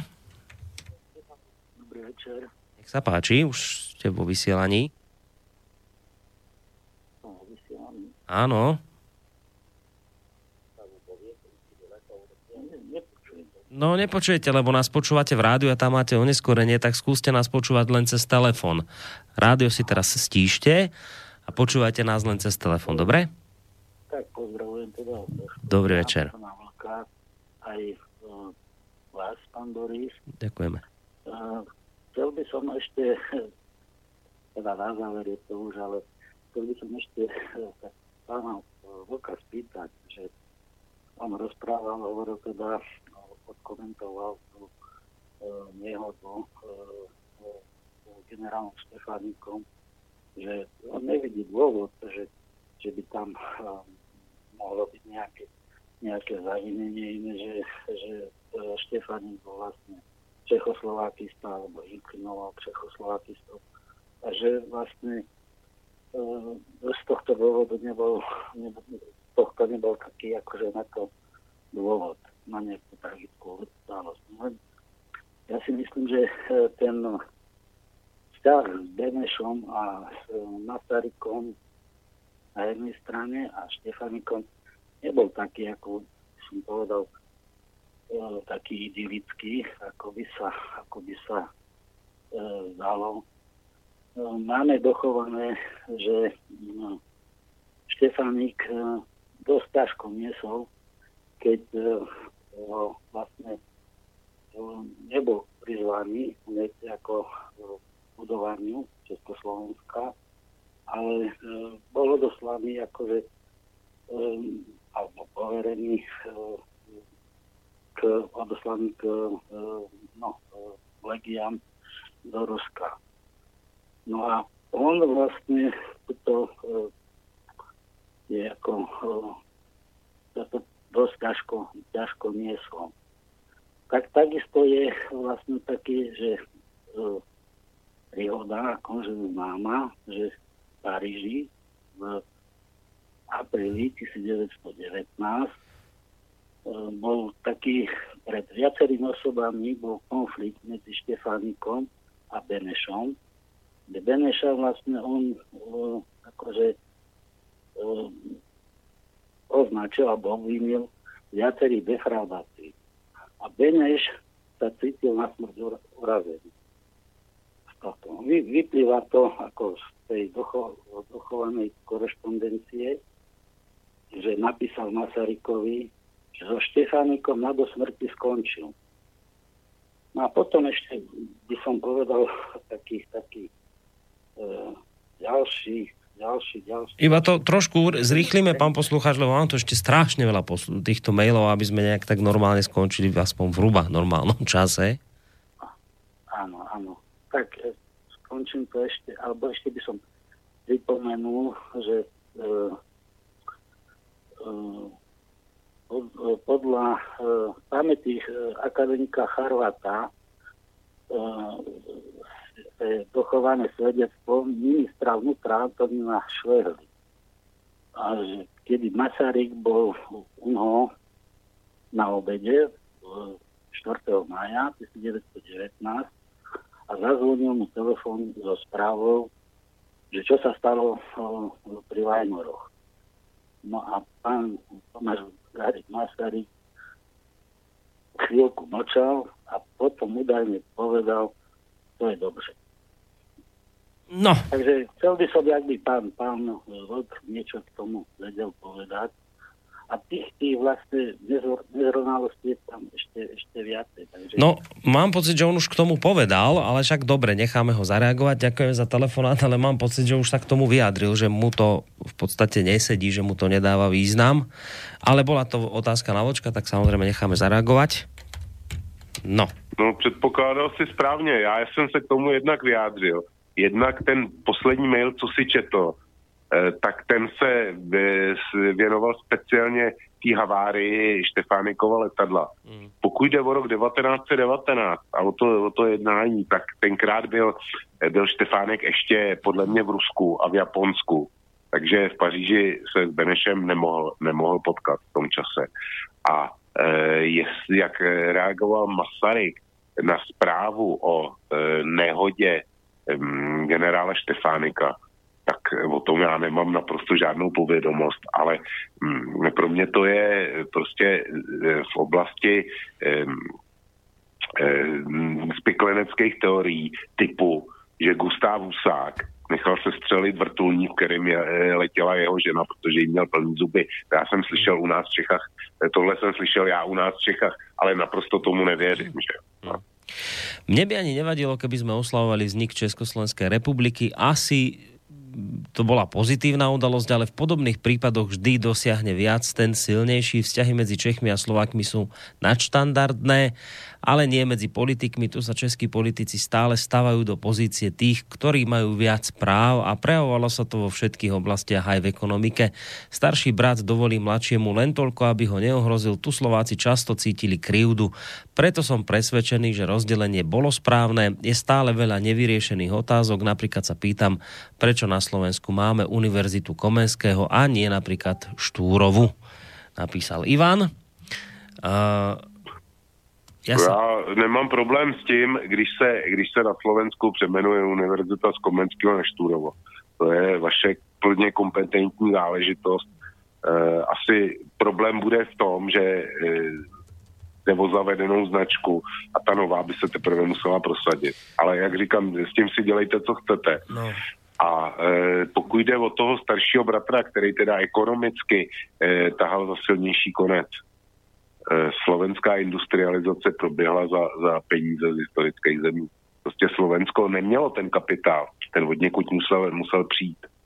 No ideme, ideme v rýchlosti a už to musím zrychlovať, lebo naozaj nech to stihneme do, tej, do 11. to už aj tak nestihneme a nebudem ani teraz telefóny brať, tak počkajte s tými telefonátmi. Zdravím vás, páni, môj názor že sa neslávi 28.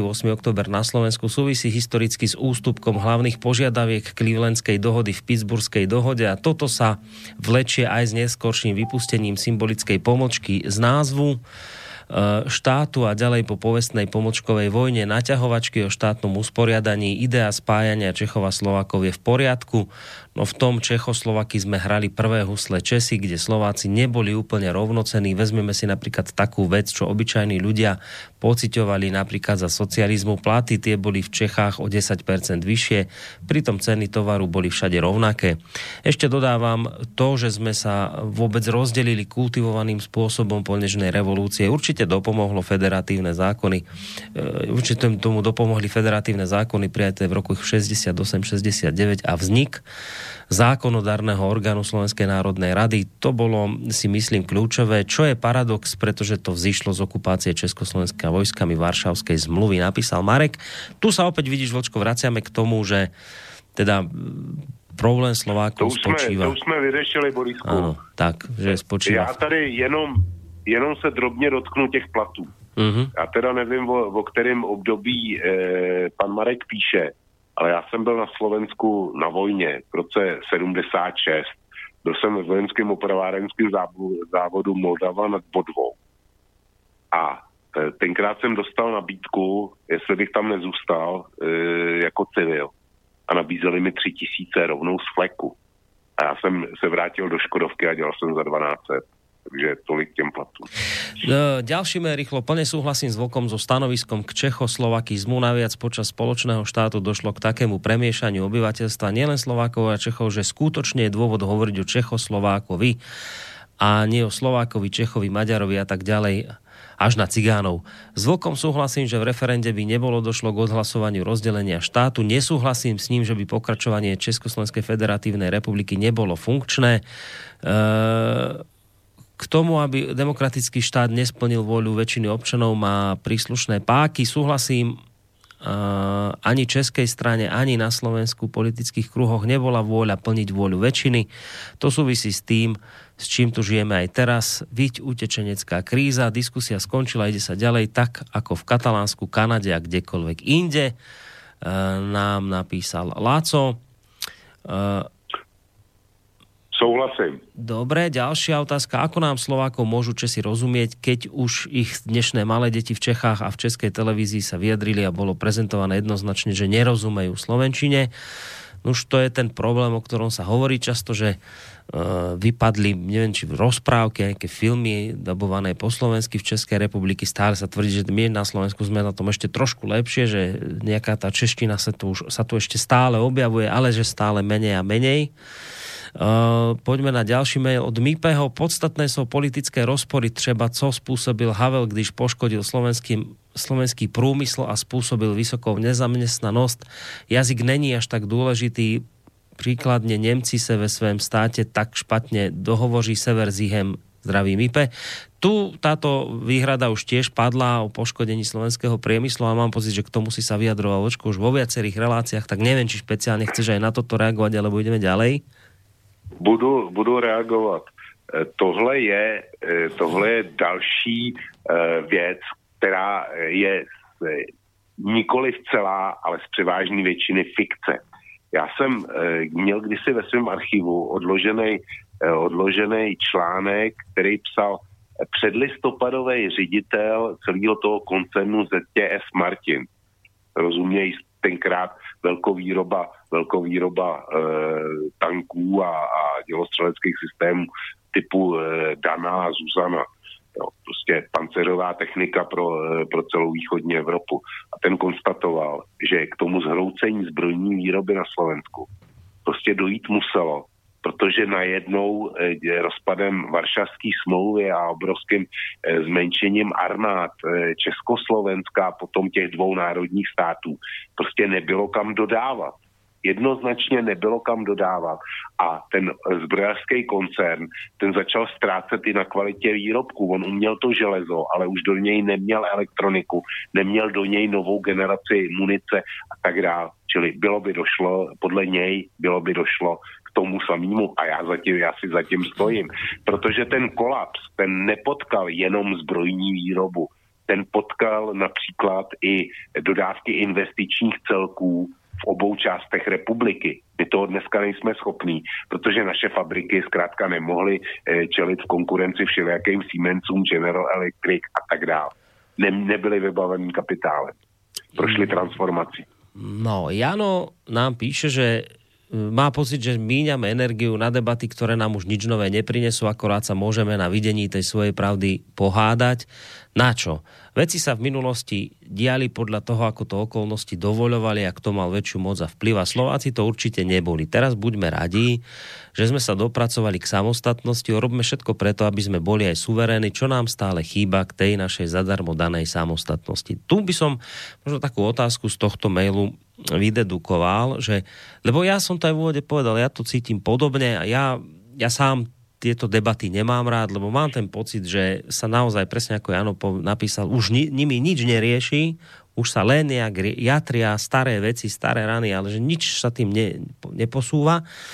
No teraz táto otázka, že, ale že či je to naozaj tak, že na veci, ktoré máme z minulosti už teda nejako neriešiť a pozerať dopredu, alebo, alebo či riešiť, lebo je to niečo, čo nás v budúcnosti môže do, dobehnúť, na čo môžeme doplatiť. Že aký k tomuto ty máš postoj, Vočko? Napríklad k týmto veciam, o ktorých sa dnes bavíme, že je dôležité tieto veci z histórie vyťahovať, alebo skôr ty by si bol radšej, keby sa to uberalo tým štýlom, že sa urobí niečo ako hrubá čiara a táto téma sa prostě odloží někam do šuflíka, skade sa už nebude vyťahovať? Borisku, já ti odpovím proti otázkou. Seš proto, aby se zrušil, e, zrušil dějepis?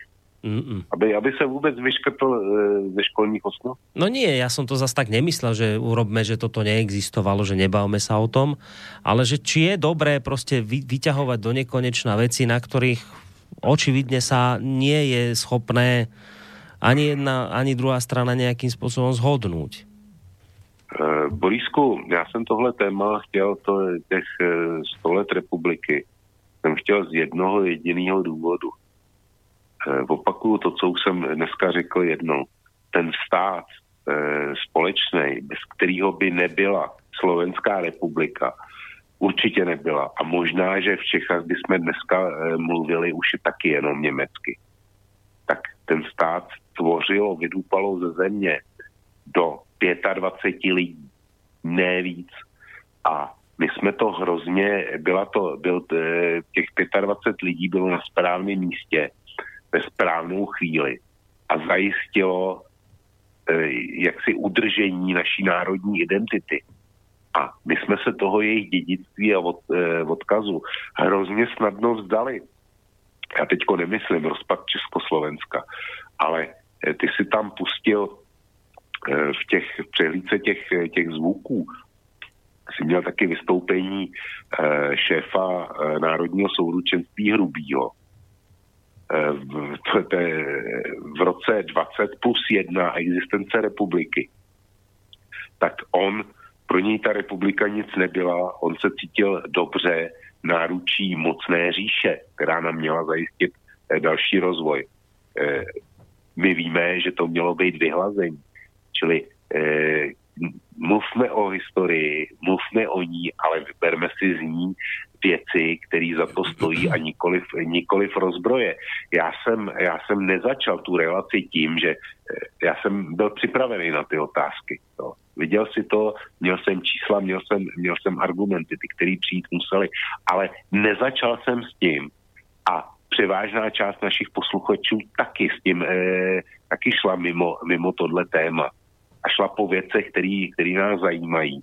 A z té výročí založení Československa je jenom jednou. Je jenom jednou a když na něj zapomeneme a nebudeme, nebudeme řešit ani to, co s tím je spojený, tak, e, tak tá história nemá smysl. No dobre, dáme ďalší mail, aj keď teda tu neviem, čo k tomu dodať. Veľmi ma baví tento vočko konšpirátor, takíto demagogovia boli aj Novotný, Havel a podobne, poriadne naložiť a potom sa tváriť, že ja nechcem nikoho urážať a Borisek už musí mať z jeho reči plus geriky na jazyku a obdivujem ho, že to v kľude počúva, vôbec na nič nereaguje. Proste Borisek flegmatik, typická slovenská povaha, ohnúť chrbátik do predklonu. Ja som sa vyjadril už v úvode, že mňa táto téma sa vôbec nejako emocionálne nedotýka. Ja chápem dôvod toho, prečo túto tému sme dnes vyťahli, lebo si myslím, že je dôležitá hovoriť o a práve v súvislosti so s tým výročím založenia Československa je dôležitá vec. Je dôležité si pripomenúť niektoré historické udalosti, pretože uh, tým, že ovládame históriu, tak sa môžeme vyvarovať nejakých chýb do budúcnosti, ale pokiaľ odo mňa dnes očakávate emocionálne výbuchy, tak pri tejto téme určite nie, pretože opakujem tretíkrát, mňa sa už nič z bolačiek z minulosti našťastie nedotýka. Našťastie nedotýka, takže preto mám dnes taký postoj, aký mám k tejto téme. A túto debatu hovorí Laco z Bratislavy, že som absolútne nezvládol. Neha, nehájili ste slovenské hľadisko, české chytráctvo opäť zvíťazilo. Takže tu by som opäť zopakoval len to, čo som povedal už predošlému poslucháčovi. E, ďalší mail. Ak teda všetci Slováci boli vychovaní po roku 1918, tak slovenský štát 1939 viedli sami do Rastenci. V Bratislave boli trikrát, bolo trikrát sčítanie ľudu, zabudol som dátumy ani percentá, ale cca to platí 1870 80%, Nemci 15%, Maďari 5%, Slováci 1910 85%, Maďari 10%, Nemci 5%, Slováci 1922 85%, Slováci 10%, Maďari 5%, Nemci. A furt to boli tí istí obyvatelia. Napísal nám niekto, kto sa nepodpísal, mně to nevadí, že se nepodepsal, nic se to neděje, to se mě nedotýká, ale e, tahle statistika tu neznám, ale je krajně, krajně zajímavá. E, z mého hlediska říká pouze jedno, že lidi nemají problém s tím převlít kabát podle toho, kdo zrovna vítězí. Hmm. Otázka, keď sa hlásil nejaký Slovák do práce, tak mu bola poslaná odpoveď, nelze vyhovieť, mi vravel otec, takže si upozor, uzurpovali niečo aj v roku 1983 som zažil v robote niečo podobné, nejaká nadradenosť, tak sa nečuduj. Takže tu sa opäť dostávame e, k tomu problému, ktorý tu už viackrát vyskočil, nadradenosť Čechov nad Slovákmi. E, ale k tomu si sa konec. K tomu nemám co, Borisku, k tomu, k tomu Dobre, nemám tak to si už konec koncov riešil tu. Tak prejdeme k ďalšiemu mailu. Dobrý večer, a už nich tu nie je veľa, len 4. Dobrý večer, konečne som vás zastihol v priamom prenose, nie len z archívu. Chcem len dva dotazy z minulých relácií. Prevoka, rád by som, ak by sa potom vyjadril. Uh, viete čo, to, toto nebudeme tento mail teraz riešiť, prípadne si ho presunieme do ďalšej relácie, nech neotvárame ďalšie témy. To neberte Když teraz. tak mi to pošli, Hej, pošli pre, mi to tak, na mail a prepošlem ti to do mailu a ty mu odpo, odpovieš mailom. Jo. Pane Vlku, není to poprvé, co můj dotaz předěláte na jinou kolej. Psal jsem, že po sametu jsme měli vytvořit spolkovou zem, zem Čechy, Morava, Slovensko. Nebylo to myšleno, že bychom měli v dnešní době dělit Čechy s Moravou, to je samozřejmě blbost. Jinak děkuji moc za dnešní vysílání, přineslo mi to od pana Vlka spoustu nových informací. Smekám klobouk, napísal Pavel z Losin. No já, já se Pavla, eh, já jsem se ho nechtěl dotknout a nechtěl jsem přeformulovat jeho, jeho uh, dotaz. To mě mrzí a omlouvám se mu. Ale oni ty tendence, jak si Moravská národní strana, pokud vím, existuje pořád, a e, po oddělení Slovenska ty tendence byly docela, docela silný a moravisti byli v parlamentu v našem a mysleli to vážně jo, s federalizací e, zbylý České republiky. E, čili já jsem reagoval spíš tímhle, tímhle směrem. E, nechce na mě Pavel nezlobí a nechtěl jsem ho se, se ho nějak dotknout. No a už len posledný doplňujúci mail od, od Mareka len doplním k tým platom, mal som na mysli nástupné platy a k obdobiu, ktorého sa to týkalo, boli to 70. až 90. roky. Boli pozície, kde boli dokonca vyššie rozdiely. Môj dedo dochádzal e, nejakú dobu na týždňovky do Trince a predtým pracovalo že Košice. Takže takýto doplňujúci mail. A dáme si ešte na záver tejto relácie poslucháča, ktorý sa nás snaží v tejto chvíli k, štvrť na 12 dotelefonovať. Dobrý večer. Eh, ještě jenom dobrý večer. 15 eh, milionů je víc jak 10 nebo 5. Dále nikdo nikomu nebrání tomu, aby se provedla exhumace ostatků Štefáněka. Vím, kolik, eh, jestli byla provedena potom kremace nebo nebyla, nevím. To říkám to, že na věci činitelů ve Slovenské republice. A dá se říct, věci nejsou ještě stále dořešeny. Já mám asi jednoho nebo dva rodiny příbuzný, kteří berou slovenský důchody a přitom jsou občany České republiky. A pokud vím, uh, když bylo u vlády uh, nečas, toto se mělo vyřešit a stále se to nedořešilo. Díky za tím, No, máte sa pekne do počutia. Tak, Vočko, čo? Uzavrieme to? No, O tom, o tom e, problému těch důchodů vím, ale to, e, to, sem, to sem nepatří a to musí vyřešit česká vláda. Za to Slováci určitě nemůžou. No. no a jinak, jinak e, Borisku, asi poděkujeme posluchačům za přízeň. Poděkujeme, lebo vy počuli. Děkuji za moderování a popřejeme si pěkný víkend. Tak, popřejeme si pevný víkend, maj sa pekne do počutia a ďakujem špeciálne poslucháčom, lebo ten, kto počúval pozorne, ja som povedal, dnes to bude o vás, vážení poslucháči, a o vašich názoroch. Je to odpoveď aj smerom k a ostatným, bolo to o vás. A bolo to o vás a ak ste chceli protirečiť, tak ste mali možnosť. Mali ste maily, mali ste telefonáty. V úvode som povedal, že dnešná relácia bude špeciálna, špecifická tým, že nás zaujímajú vaše názory a som veľmi rád, že ste toto moje volanie vypočuli dnes večer a že ste sa vo významnej miere naozaj zapájali do tejto relácie, za, za čo som vám veľmi vďačný. Samozrejme aj tebe, Vočko, za tú šnúru, ktorú si tu dnes ťahal. Tak si už choď oddychnúť, maj sa pekne do počutia. A pekný Dobrú zvyšok. Noc.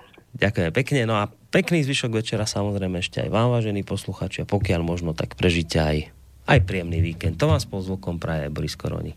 Majte sa pekne. Táto relácia vznikla za podpory dobrovoľných príspevkov našich poslucháčov. I ty sa k ním môžeš pridať. Viac informácií nájdeš na www.slobodnyvysielac.sk Ďakujeme.